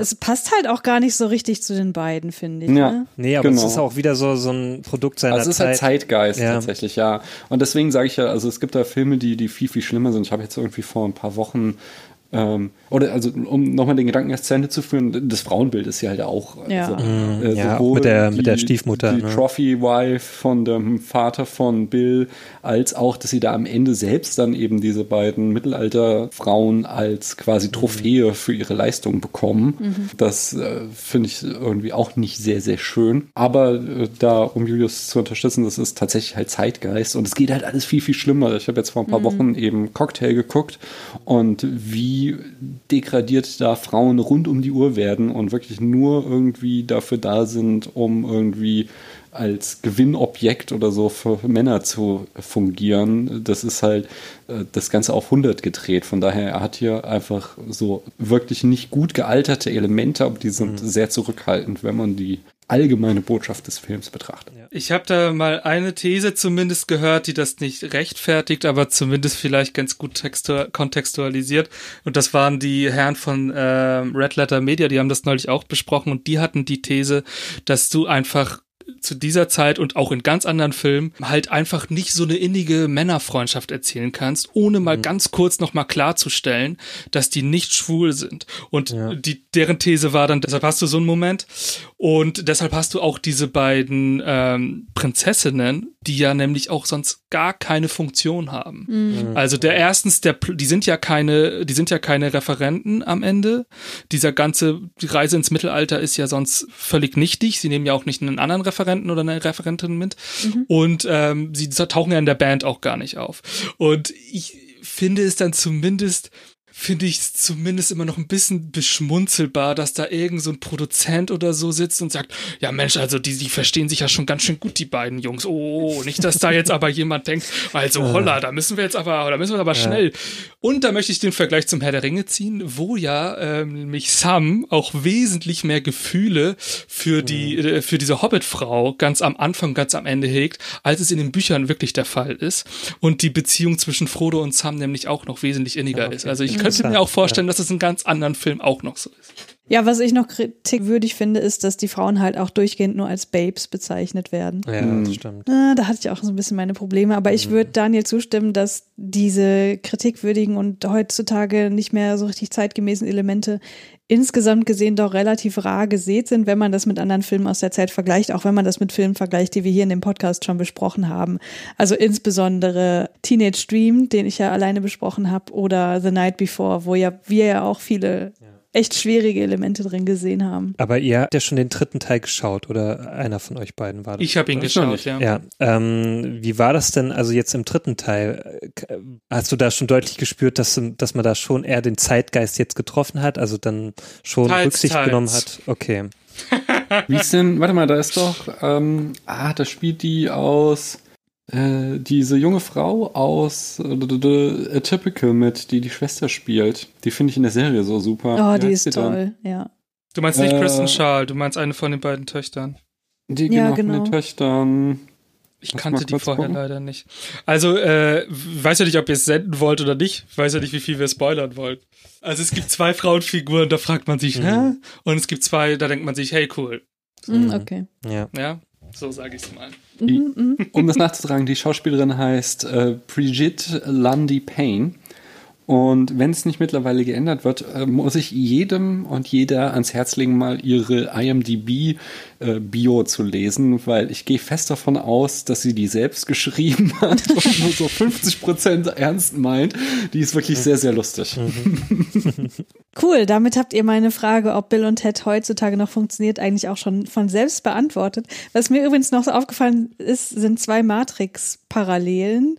Zu, nur zum Matrix? Nur Matrix? Lass mich doch erstmal ausreden, Henning. Entschuldigung, Entschuldigung. Und zwar Rufus Outfit, ja, also das ist so in your face. Mhm, Aber ja. wo ich auch total Matrix drin gesehen habe, wie sie sich am Ende durch dieses Polizeirevier manövrieren, was total ja, Neos Flucht aus dem Büro ähnelte. Das ist, ja, das ist mir auch aufgefallen. Auf ja. Aber ich fand das auch so geil, was da auf diesem Platz stand, so, ja, duckt euch und dann ducken sich und dann so, und dann wusste ich auch nochmal so, hey, das haben wir super gemacht. So. Ja, das war geil. ich finde das einfach immer so geil, dass die sich selbst so feiern. ja. ja, Henning, was haben wir denn noch für Anspielungen oder Referenzen? Also, wir haben hier den ersten Zeitreisefilm von Keanu Reeves, in der die Zeitreise genutzt wird, um eine innige Zweierbeziehung zu retten. Mhm. Wie wir es natürlich später in Haus am See nochmal sehen werden. Aber den kenne ich noch nicht. Also noch nicht so viel erzählen. Also es ist ja? ein bisschen weit hergeholt, möchte ich behaupten. Ja. Das Haus am See ist ein Zeitreisefilm? Da kommen Tja, wir dann noch drauf. Ich habe ihn damals in der Sneak Preview gesehen hm. und äh, er ist sehr merkwürdig. Okay. Aber ja. Ich kann aber, äh, es gibt in der leider schlechten Version der Monkey Island Reihe Flucht von Monkey Island aus dem Jahr 2000. Gibt es auch die ähm, ja.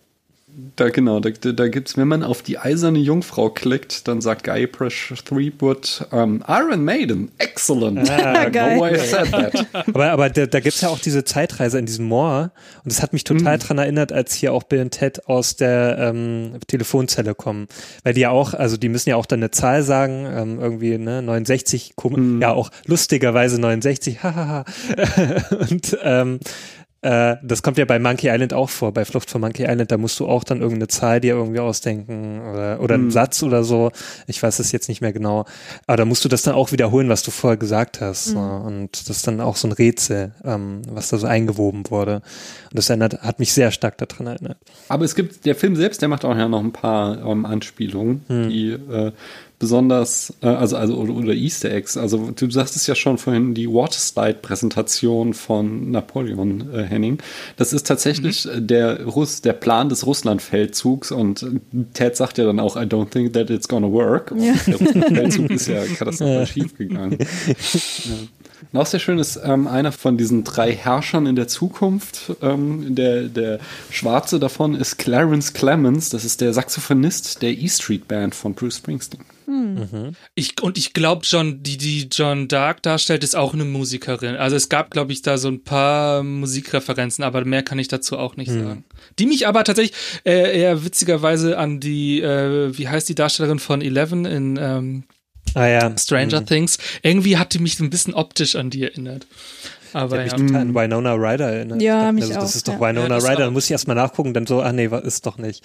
Sie sah total danach aus. Es hätte auch gepasst, in den 80er Jahren war sie ja, oder später 80er war sie ja sehr bekannt. Ich möchte aber äh, nochmal sagen, ich finde, mir ist insgesamt nochmal aufgefallen, wie gut besetzt ich alle Nebendarsteller fand. Ich fand mhm. irgendwie, auch wenn Napoleon das Stereotyp. So ja, Napoleon war richtig gut. Napoleon ist der Kracher. Ich liebe die Szene, wo er diesen riesigen Eisbecher, den ich für den bräuchte ich drei mhm. Monate und würde ihn mehrmals zwischendurch einfrieren, äh, wo er den verschlingt.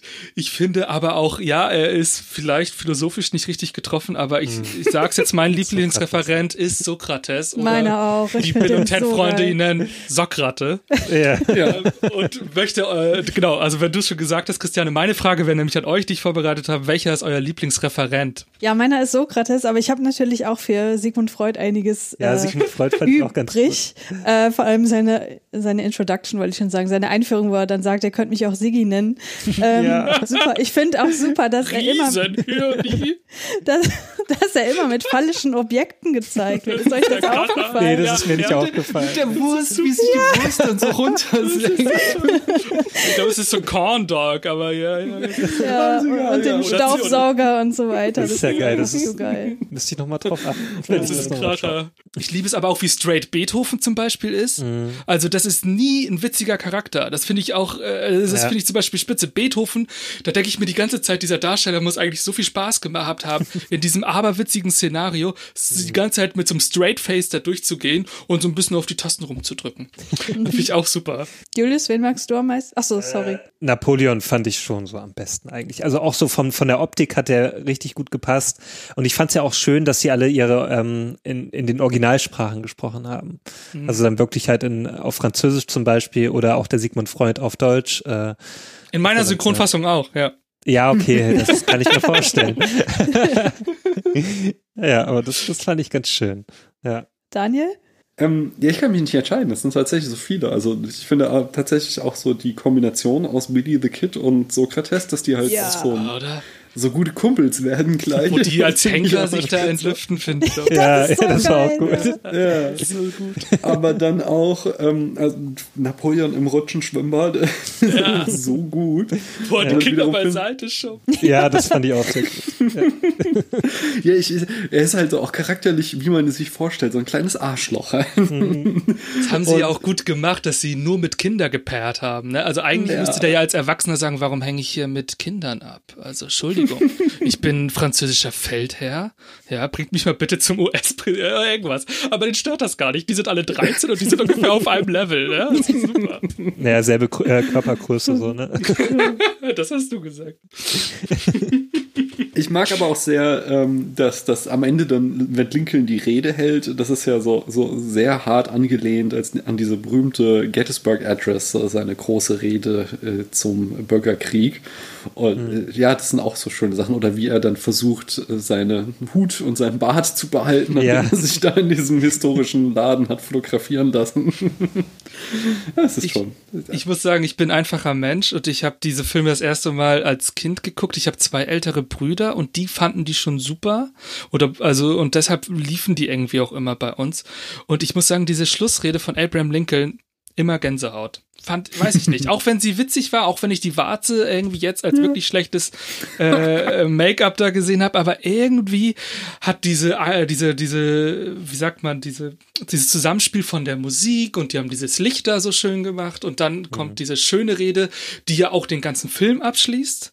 Das ist ja wirklich eine, eine sehr abenteuerliche Reise, die man dann geguckt hat und dann kommt Abraham Lincoln und macht so ein wahnsinnig schönes, lebensbejahendes Fazit darunter und am Ende dürfen sich nochmal Bill und Ted ein High Five ähm, zusch zuschmeißen und da habe ich jedes Mal so ein irgendwie Gänsehaut und finde das einfach so super und finde das irgendwie, weiß nicht, ich mag das einfach. Ich mag das auch, dass der sozusagen der immer bis heute noch am ehrvollsten gehaltene US-Präsident diesen beiden Dullis am Ende noch so einen Ritterschlag verleiht. Das gefällt mir einfach. Ich mag das auch total. Ich mag das vor allem in seiner absoluten Absurdität. Wenn ich mir vorstelle, dass das wirklich die realen historischen Personen werden, Ja, die sich dafür super. hergeben, in dieser Schulaufführung da auf einem Podest zu stehen, dann kommt plötzlich ein Scheinwerfer und dann müssen die da irgendwas sagen, was irgendwie. Wann haben sie überhaupt die. Props und die Reden vorbereitet? Ja, wann haben sie das geplant, wer wann dort was sagen darf und so, aber das ist einfach, Ja. das ist so geil. Und wir haben, wir haben das im Vorgespräch schon gesagt, mein Lieblingsmoment ist der Payoff von dieser ganzen Ödipus-Sache, die in, dieser, in diesem Film verwoben ist, weil äh, Bills Vater ja da diese wunderschöne Stief, äh, okay, es ist Stiefmutter aus Bills Perspektive, diese wunderschöne Freundin hat, wo dann äh, Ted am Ende die Therapie bekommt von Sigmund Freud und da auch offenbar da äh, wirklich sich viel sinnvoll anfühlt für ihn. Und äh, Bill das Ganze aber abbügelt mit der äh, Aussage, ach, ich brauche das nicht, ich habe nur einen kleinen Ödipus-Komplex. Das ist so gut. Und ich dachte mir so in dem Moment, oh mein Gott, das muss Sigmund Freud so freuen, dass sich seine Theorien etabliert haben. Stimmt, stimmt. Ja, Ja. und es ist natürlich eins der schönsten Wows der Keanu Reeves Filmografie, ne? Ja. Als er Ja. diese Erkenntnis hat. Du hast dieses Hochbeugen des Oberkörpers, eine der besten Keanu Reeves Frisuren, die ja dann in John Wick irgendwann auch wiedergekommen ist und ein so tiefes Wow, also existenzieller, äh, äh, ein größerer Heureka-Moment kann ja gar nicht mit einem einzelnen Wow verbunden sein. Richtig. Ja, cool. Ja, sind wir dann schon am Ende oder hast du noch ein paar Fragen, Christiane? Ich habe keine Fragen mehr tatsächlich. Ich habe jetzt hier am Ende noch mein persönliches Fazit stehen. Ich Mhm. glaube, ihr habt das jeweils schon so ein bisschen durchklingen lassen, wie ihr den findet, aber ich, ich fange einfach nochmal an und ihr könnt ja nochmal ergänzen, falls ihr noch irgendwie was loswerden möchtet. Also ich würde sagen, wenn man im Lexikon unter Feelgood-Film nachguckt, dann ist ein Verweis auf diesen Film dort geschrieben, weil, wie Daniel schon gesagt hat, es gibt halt überhaupt keine böse Macht in diesem Film und selbst der Vater, der dem ja noch am nächsten kommt, der ist halt immer noch weit entfernt von diesem prototypischen sadistischen Vater, den wir oft so in den 80er Jahren irgendwie finden. Und diese naiv, unschuldige und positive Perspektive auf die Welt und das Leben, die finde ich so ansteckend und einfach so schön und man kann sich da so reinbegeben und alles ist gut. Ich liebe das total. Und abgesehen von diesen etwas schwierigen Szenen finde ich den auch komplett wholesome und so albern und absurd. Und ich glaube tatsächlich, dass sich anhand der Wertung für diesen Film der Charakter eines Menschen ganz gut ablesen lässt, weil ähm, ich war tatsächlich relativ verwundert, dass der auf Letterbox teilweise extrem schlecht bewertet wird, auch von Leuten aus meiner Bubble, wo ich auch Oliver gefragt habe, so verstehst du das und so. Und wir haben uns ein bisschen darüber unterhalten und meine Theorie ist, dass Leute den schlecht finden, a, natürlich aus den Sachen, die wir kritikwürdig finden, aber auch B, weil sie vielleicht diese Verballhornung der historischen Personen nicht so wirklich mögen. Habt ihr da Theorien dazu? Ich glaube, es ist halt einfach vielen zu albern. Also, mm. du hast ja eh immer ähm, diese Diskrepanz, dass äh, Tragödien äh, als gehaltvoller dargestellt oder eingestuft werden als äh, Komödien. Also wenn man sich so Bestenlisten anguckt und so, dann sind die ersten Plätze in der Regel ähm, Dramen und nicht irgendwie Komödien. Und entsprechend wird es halt für viele eine Komödie hat dann quasi eh schon mal so, ein, so einen Malus und wenn das dann halt auch noch so, so eine alberne Komödie ist wie mhm. hier, dann, dann, dann landet das auf der Werteskala noch weiter unten. Ja, ich kann mir vorstellen, dass es bei vielen unter diesen schrecklichen Begriff des Nonsens vielleicht fällt, aber mhm. weil das dann so wegen dieser Vokabularsachen so, gerade in der deutschen Synchronfassung und wegen diesen Historienfiguren und dann wird auch noch so Zeitreise so ein bisschen durch den Quark gezogen. Aber das ist ja eigentlich nur die Oberfläche. Also ich mhm. finde, das ist ja, da, ich liebe das. Ich finde es nichts Schöneres, wenn etwas unterhaltsam ist und du merkst, dahinter haben sich aber, dahinter wurden sich schon mehr Gedanken gemacht. Aber der Film macht da gar nicht so ein Ding draus. Das ist eine, mhm. ist so eine, es ist eine Schreibart, die ich sehr gerne mag. Und ich glaube, es gibt auch ganz viele, die mögen es genau andersrum. Also das kann, könnte ich mir jetzt vorstellen. Aber ich weiß es auch nicht. Keine Ahnung. Ich bin einer der größten Fans davon. Ich kann mir das wirklich nicht vorstellen. ja, habt ihr noch ergänzende Gedanken zum Schluss? Äh, ja, ich kann auch noch mal mein Fazit zu sagen. Ich habe den ja jetzt zum zweiten Mal geschaut. Beim ersten Mal fand ich den auch. Also da wusste ich ja noch nicht, was auf mich so zukommt. Und dann dachte ich mir auch so danach, okay, der war ja ganz schön albern so. Ähm, weil ich da auch noch nicht so richtig aus mir herausziehen konnte, so, so aus dem Film herausziehen konnte, was daran jetzt so so toll ist und weil man ja immer gehört hat, das ist so ein unglaublicher Kultfilm und ich dachte mir so, hm, ja, okay, war ganz spaßig, aber was soll ich da jetzt mitnehmen? Aber beim zweiten Mal war mir das jetzt ähm, viel bewusster, auch jetzt nochmal hier durchs Gespräch so auch nochmal deutlicher geworden. Aber jetzt beim zweiten Mal schauen habe ich auch mehr das Gefühl gehabt, so Vielleicht liegt es auch an der jetzigen Zeit, so dass man jetzt eh so ne durch durch die ganze ne, Corona-Zeiten so, dass man jetzt auch eher so in den in den ganzen Medien immer so eher Negatives liest und dass man da so einen schönen Filmer dazwischen hat, der einfach so äh, empowernd ist und und so, wo man sich so denkt, ach, die, die sind alle so so nett zueinander, sondern mhm. die sind einfach da, da gibt's nicht viele ähm, toxische Personen da drinnen. Ja, und, und Bill und Ted sind einfach so unglaublich positiv eingestellt, wo ich mir denke, ja, das würde ich auch gern mal sein, so das würde ich auch gern öfter sein, so im Privaten. Ja, dass ich mir so denke, ja, da kann man schon einiges mitnehmen, so, obwohl das jetzt vielleicht, klar, wie ihr auch schon gesagt habt, so, ne, mit so Dramen, die sind natürlich gehaltvoller. So eine Komödie ist halt eher dann, ja, meistens eher oberflächlich, also kratzt eher an der Oberfläche. Aber ich muss schon sagen, also der hat mich dann schon, ja, gut mitgenommen und war dann sehr fröhlich so am Schluss. Und ich habe auch sehr laut gelacht während des Schauens. Besonders mit der Rüstung und so. Und,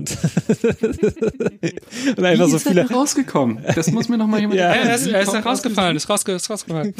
Rausgefallen. rausgefallen. Einfach diese Erklärung so. Ich bin aus der Rüstung rausgefallen. Ja. So, wow. Und die Lache aus dem Raum auch noch gleich. Ich liebe es. Es ist einfach so, diese Erklärungen sind halt auch einfach so simpel, aber einfach so, naja, man gibt sich damit zufrieden. Es ist halt völlig egal. Es könnte natürlich sein, dass er ganz am Ende, nachdem sie die Welt gerettet haben, nochmal in die Vergangenheit gereist ist und nochmal die Schleifen gelöst hat, damit man leichter aus der Rüstung kommt. Damit kannst du übrigens alles erklären in dem Film.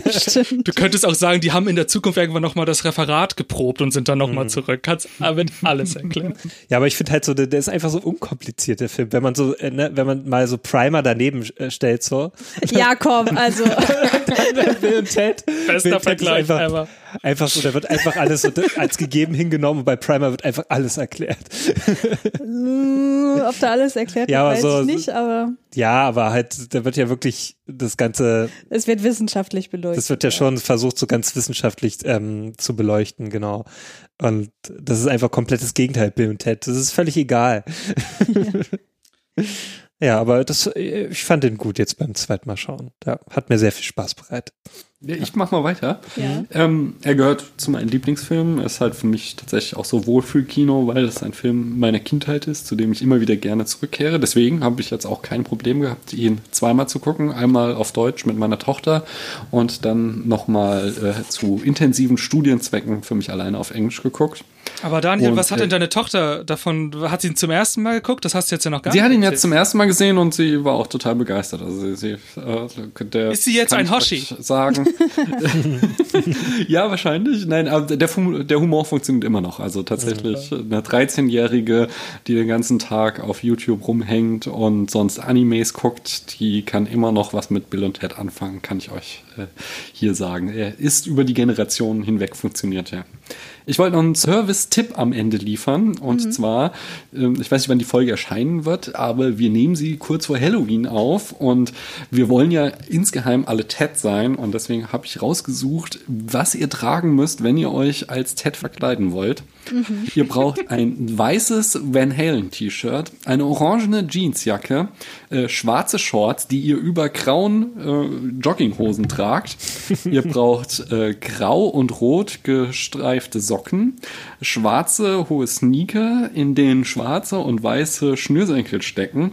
Ihr braucht einen Smiley-Sticker, ihr braucht einen Save the Humans Bumper-Sticker, ihr braucht äh, zwei schwarze Freundschaftsbändchen, eine Uhr mit einem weißen Lederarmband und ihr müsst euch White Stallions auf den rechten Arm schreiben, auf die auf den Ärmel des rechte, der Jacke rechts. Ja. Sehr Wisst ihr cool. Bescheid. Vielen Dank für diese Aufzählung. Ich habe ganz vergessen, euch zu fragen, wie viele Sterne ihr dem Film denn gebt. Julius, du fängst an. Ja, ich habe jetzt ähm, vier Sterne gegeben mit, mit, mit Herzchen. Vier Sterne und Herzchen ist auch meine Wertung, deswegen kommt jetzt hier ein Vier-Sterne-Wow für uns beide. Henning, ich glaube, ich kann antizipieren, was du geben würdest. Äh, was ist denn das Maximum? Fünf. Fünf. Also nach Letterbox-Wert. Nee, ich mache dann auch viereinhalb aufgrund dieser Szenen, die wir besprochen haben. Ich stelle es mir dennoch immer ein bisschen so vor, ähm, ich, in, ich, ich hätte auch kein Problem damit, wenn ich, ich könnte mir auch vorstellen, dass Bill und Ted sich auch schon ein bisschen besser finden, als sie selber sich selbst zugehen können. Ich sehe da auch so ein kleines bisschen äh, Ansätze von Brokeback Mountain. Ich glaube, da gab es auch schon so. Ich finde, das ist mehr als eine Freundschaft. Das ist so innig. Sie sind ja, sie, sie nehmen, sie nehmen sich ja wirklich als, als Einigkeit wahr. Ja. Aber ob das dann. Du schreibst dann, du schreibst dann diese Fanfiction. Erotica Fanfiction über Bill und Ted. Ich würde Hab ich lesen. schon. Ich verlinke die. Oh, super. nee, ansonsten äh, äh, viereinhalb Sterne aufgrund dessen. Ähm, Aber ich kann ja auch noch mal mein Fazit dazu sagen. Ich habe es vorhin schon mal gesagt, ich liebe solche Charaktere, die so einen Kern Positivismus in sich tragen. Und ich habe sowas irgendwie bei mir auch wiederentdeckt, lustigerweise seitdem ich Vater bin und gemerkt habe, das ist etwas, was ich irgendwie mehr in meinem Alltag auch transportieren möchte.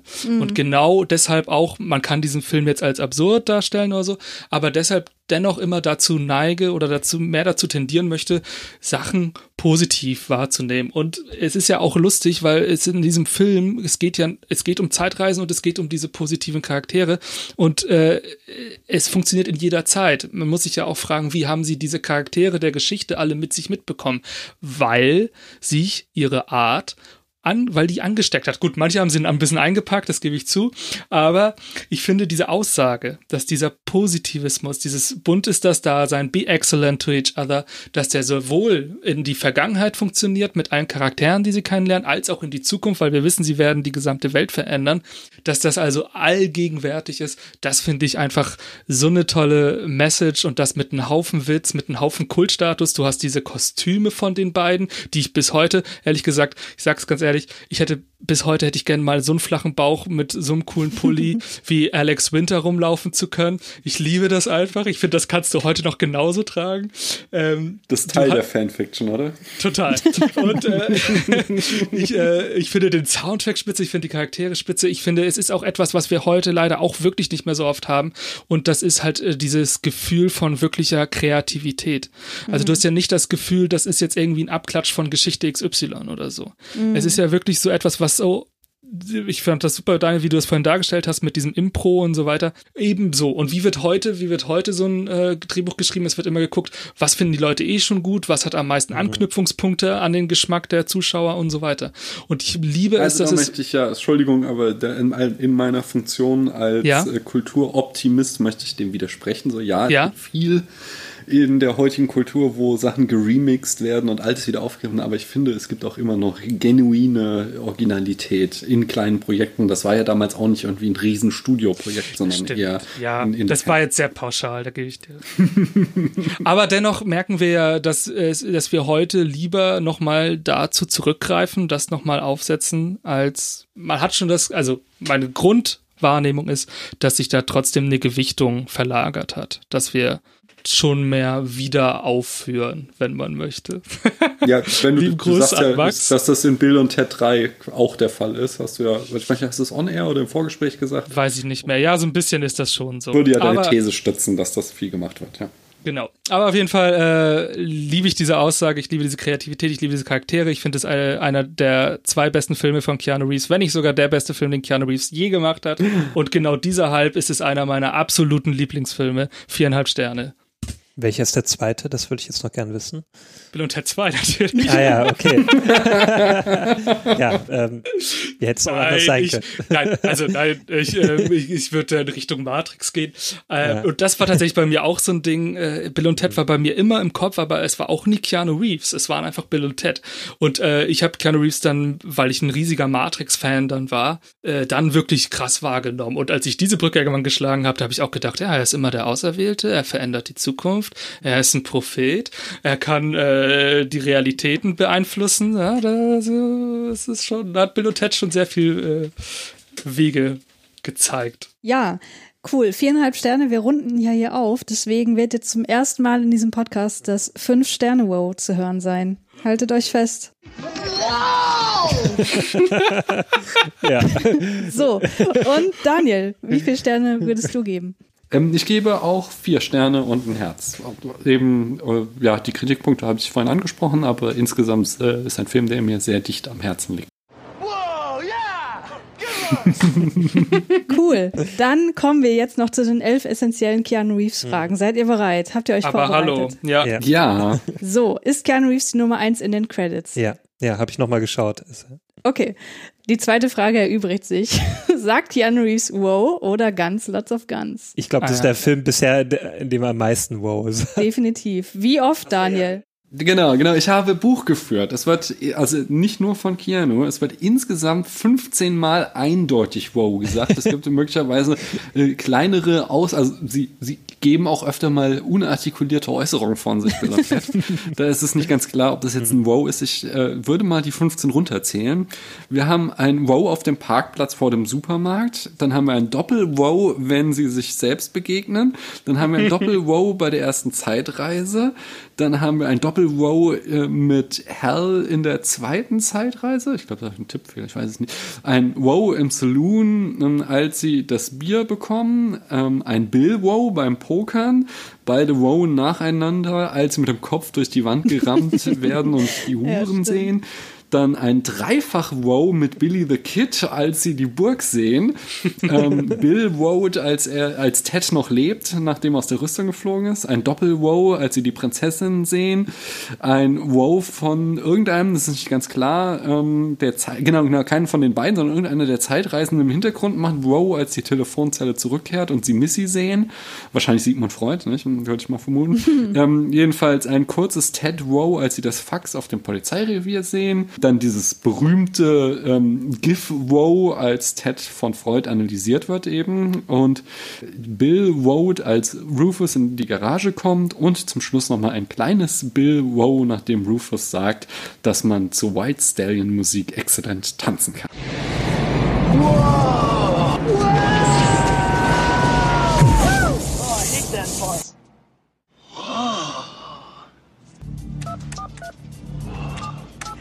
Excellent.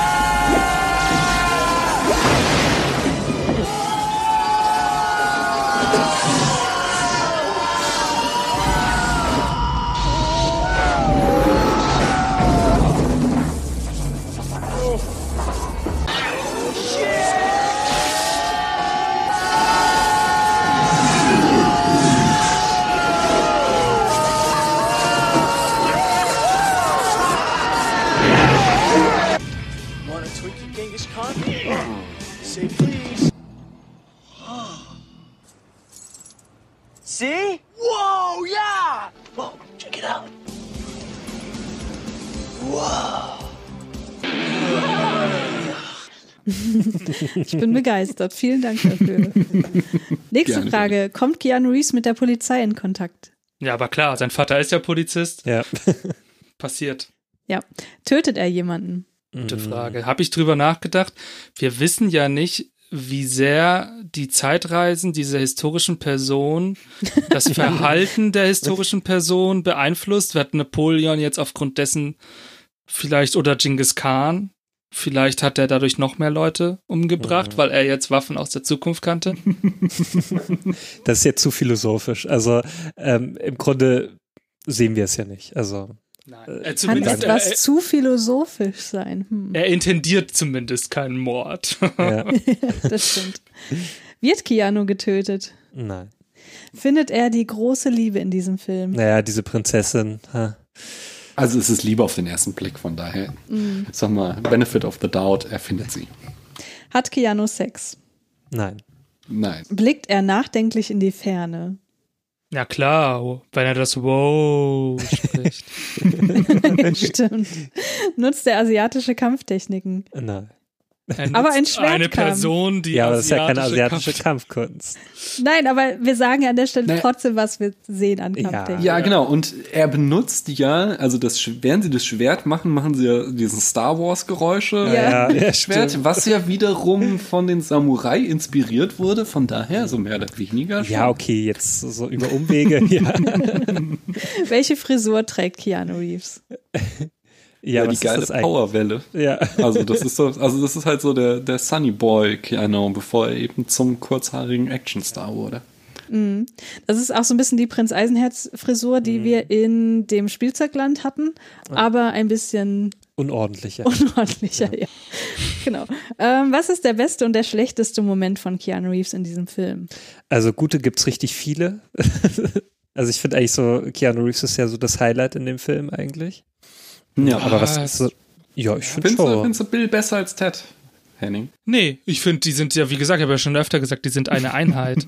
Die sind für mich. Aber ich finde, man sieht schon das äh, schauspielerische Talent von Keanu Reeves. Also er ist da nochmal eine Ecke besser, finde ich. aber Alex Winter hat das bessere Babyface. Aber das hat ja nichts mit Talent zu tun. Weil ich finde, Keanu Reeves fand ich irgendwie unterhaltsamer. Ja, Man- ihr sagt man- muss- ihr auch müsst- einfach daran, dass wir ja Keanu eh Reeves. hier einen Keanu Reeves Podcast Ihr müsst, ja, nee, ihr, müsst, ihr müsst tatsächlich auch mal so, wenn, wenn er nicht redet, auf ihn gucken. Es ist so lustig, was Keanu machst. Der hat also oft so Gesichtsausdruck, so, ha, interessant, wow, wow, das ist ja wirklich so, also, wo, wo man so seine Gedanken richtig auf seinem Gesicht lesen kann. Das macht mir mal eine, eine, eine Mordsfreude. Ja, hat er denn überhaupt einen schlechten Moment? Mir fällt keiner Ja, ein. auf jeden Fall. Den, den, den Daniel und ich. Moment. Ja. Ja, der F-Moment da. Ne? Das Ach ist der so, ja. schlimmste Moment. Ja, stimmt. mein Lieblingsmoment ist, wie er aus der Rüstung rutscht. Und, Ja, der ist auch richtig. und seine Tiefenerkenntnis. Das sind meine zwei Lieblingsmomente. Die sind gut, ja. ja, da schließe ich mich an. Ja. Und ich mag es immer noch, wie er sich an seine Uhr erinnert und dann wieder vergisst, die Uhr aufzuziehen. Es ist, Das stimmt, auch ja. immer gut. Also ich mag es auch wirklich sehr und das ist irgendwie auch eine logische Weiterentwicklung aus den Rollen, die wir vorher schon gesehen haben. Vor allem Prince of Pennsylvania, den wir beim vorletzten Mal besprochen haben. Das ist im Grunde äh, zusammen mit aus The Night Before the Keanu, das ist im Grunde auch Ted Light. So, das haben wir, glaube ich, auch gesagt in den, in den Podcasts jeweils. Und hier kann er das halt so richtig ausleben und es macht so einen Spaß, ihm dabei zuzusehen. Ähm, Nochmal eine Abschlussfrage an euch beide. Wie steht ihr denn zu Keanu Reeves so ganz im Allgemeinen? Also es gibt ja so diese zwei Lager, die einen, die sagen, nee, das ist schon ein genuin guter Schauspieler und die anderen, die sagen, nee, das ist, der ist ziemlich talentbeschränkt, aber trotzdem irgendwie ein Kultakteur. Wo steht ihr da? Also ich glaube, ich bin durch meine Matrix-Fanzeit einfach sehr hart geprägt und dadurch war er für mich einfach so eine der wichtigsten Einflussdarsteller meiner Jugend und das habe ich mir, ich habe mir bis heute jetzt keine Erfahrung mit ihm gemacht, wo ich das jetzt irgendwie, also die, wo ich jetzt irgendwie das Gefühl hatte, er sei kein guter Schauspieler oder so. Ähm, ja, das Haus am See, mhm. können wir noch mal drüber sprechen irgendwann. Aber äh, ich er hat ja irgendwann so ein paar Schnulzen und so gemacht. Das habe ich dann schon mitbekommen. Da habe ich so gedacht, hm, okay, komisch. Aber er hat einfach aufgrund dieser beiden ikonischen oder ikonografischen äh, Rollen von Bill und Neo bei mir so ein derbes Stein, äh, so einen derben Stein im Brett, dass ich weiß ich nicht. Ich, ich, ich, ich frage mich jetzt gar nicht, ob er ein toller Schauspieler ist, sondern einfach, er ist für mich einfach da. Er ist einfach in meinem Herzen gesaved. So aus- Wie ist das bei dir, Daniel? Ja, also ich äh, mache mal ganz gerne den Witz. Ähm, Keanu Reeves hat nur zwei Gesichtsausdrücke, aber die sitzen perfekt. Und äh, man sagt ja auch gerne so diesen Unterschied zwischen Schauspielern und Darstellern. Also er ist jetzt niemand, der irgendwie eine super große Palette hat und krass äh, Charakterrollen spielen kann. Wobei ich bin schon sehr gespannt, was ihr ähm, zu äh, Ach, wie heißt der? Ich sag immer My Pri Private Sweet Private Idaho, oder? Nee, ist das der andere? My Own Private Idaho. Äh, Genau, da bin ich sehr gespannt, was ihr zu dem sagen werdet, ähm, weil das ja schon wahrscheinlich so der anspruchsvollste Film ist, den er gemacht hat, würde ich mal Ja, vermuten. denke Ähm, ich. aber ähm, äh, trotzdem, ich finde, was, was er halt, also er, er ist ja, das ist, deswegen liebt ihn das Internet ja auch so, dass er einfach ein, so ein unglaublich netter Mensch ist. Und ich habe so das Gefühl, dass er das auch immer gut ans Set bringt, weil was Keanu Reeves total hat, ist, dass er sehr, sehr oft eine unglaublich gute Chemie mit seinen Mitschauspielern und Schauspielerinnen hat. Und wenn ihr jetzt mal dann eben in den kommenden Filmen Point Break oder Speed guckt, ähm, wie, wie gut er einfach mit den anderen Stars, mit denen er da äh, zusammenspielt, interagiert. Das finde ich macht dann doch immer was, was ich einfach sehr, sehr gerne sehe. Von daher, ich habe einfach große Freude daran, Keanu Reeves auf der Leinwand zu sehen. Also ist er immer excellent to everyone. Ja, auf jeden Fall. Auf jeden Fall. Ja, ich glaube, damit sind wir am Ende angekommen. Vielen, vielen Dank, dass ihr dabei wart. Es war ein Fest. Ja, vielen Dank auch noch von mir. Wo kann man euch denn erreichen im Internet? Henning. Man findet mich auf der Seite der schlechtesten Wild Stallions Coverband der Welt. Und wenn man mich da nicht findet, findet man mich äh, bei Twitter als Jimmy Tweetboy, at Jimmy Tweetboy. Äh, mein äh, Twitter-Name, muss man sich nicht wundern, ist Jimmy Starboy, ein altes alter Ego aus einer vergangenen Entertainer-Zeit, da ich aufgrund meiner Lehrertätigkeit mich online etwas bedeckt halte. ja, ist so. Was soll ich Soll sagen? ich das kommentieren? nee, alles gut, ich kann das schon verstehen. ja. Daniel. Wa- Was bist man du doch mal? Was für ein Baum? Ich bin im Moment der unheimliche Monsterbaum. Oh. Sehr schön. Ähm, ich bin, ähm, also ihr könnt mich hören im Podcast Spätfilm und ansonsten auf allen, ziemlich allen sozialen Netzwerken äh, bin ich mit dem Namen Privatsprache zu finden. Bevor wir zu den richtig großen Knallern wie Point Break, My Own Private Idaho und Das Haus am See kommen, müssen wir aber nächstes Mal noch einen Film schauen, wo ich so ein bisschen, ich glaube, das wird schwierig für mich. ist Der? heißt Eine Wahnsinnsfamilie. Oh, ja. Das klingt jetzt nicht so mega. Er hatte Okay. auch wieder nur eine Nebenrolle. Aber mal gucken, vielleicht Ah. werden wir ja doch überrascht.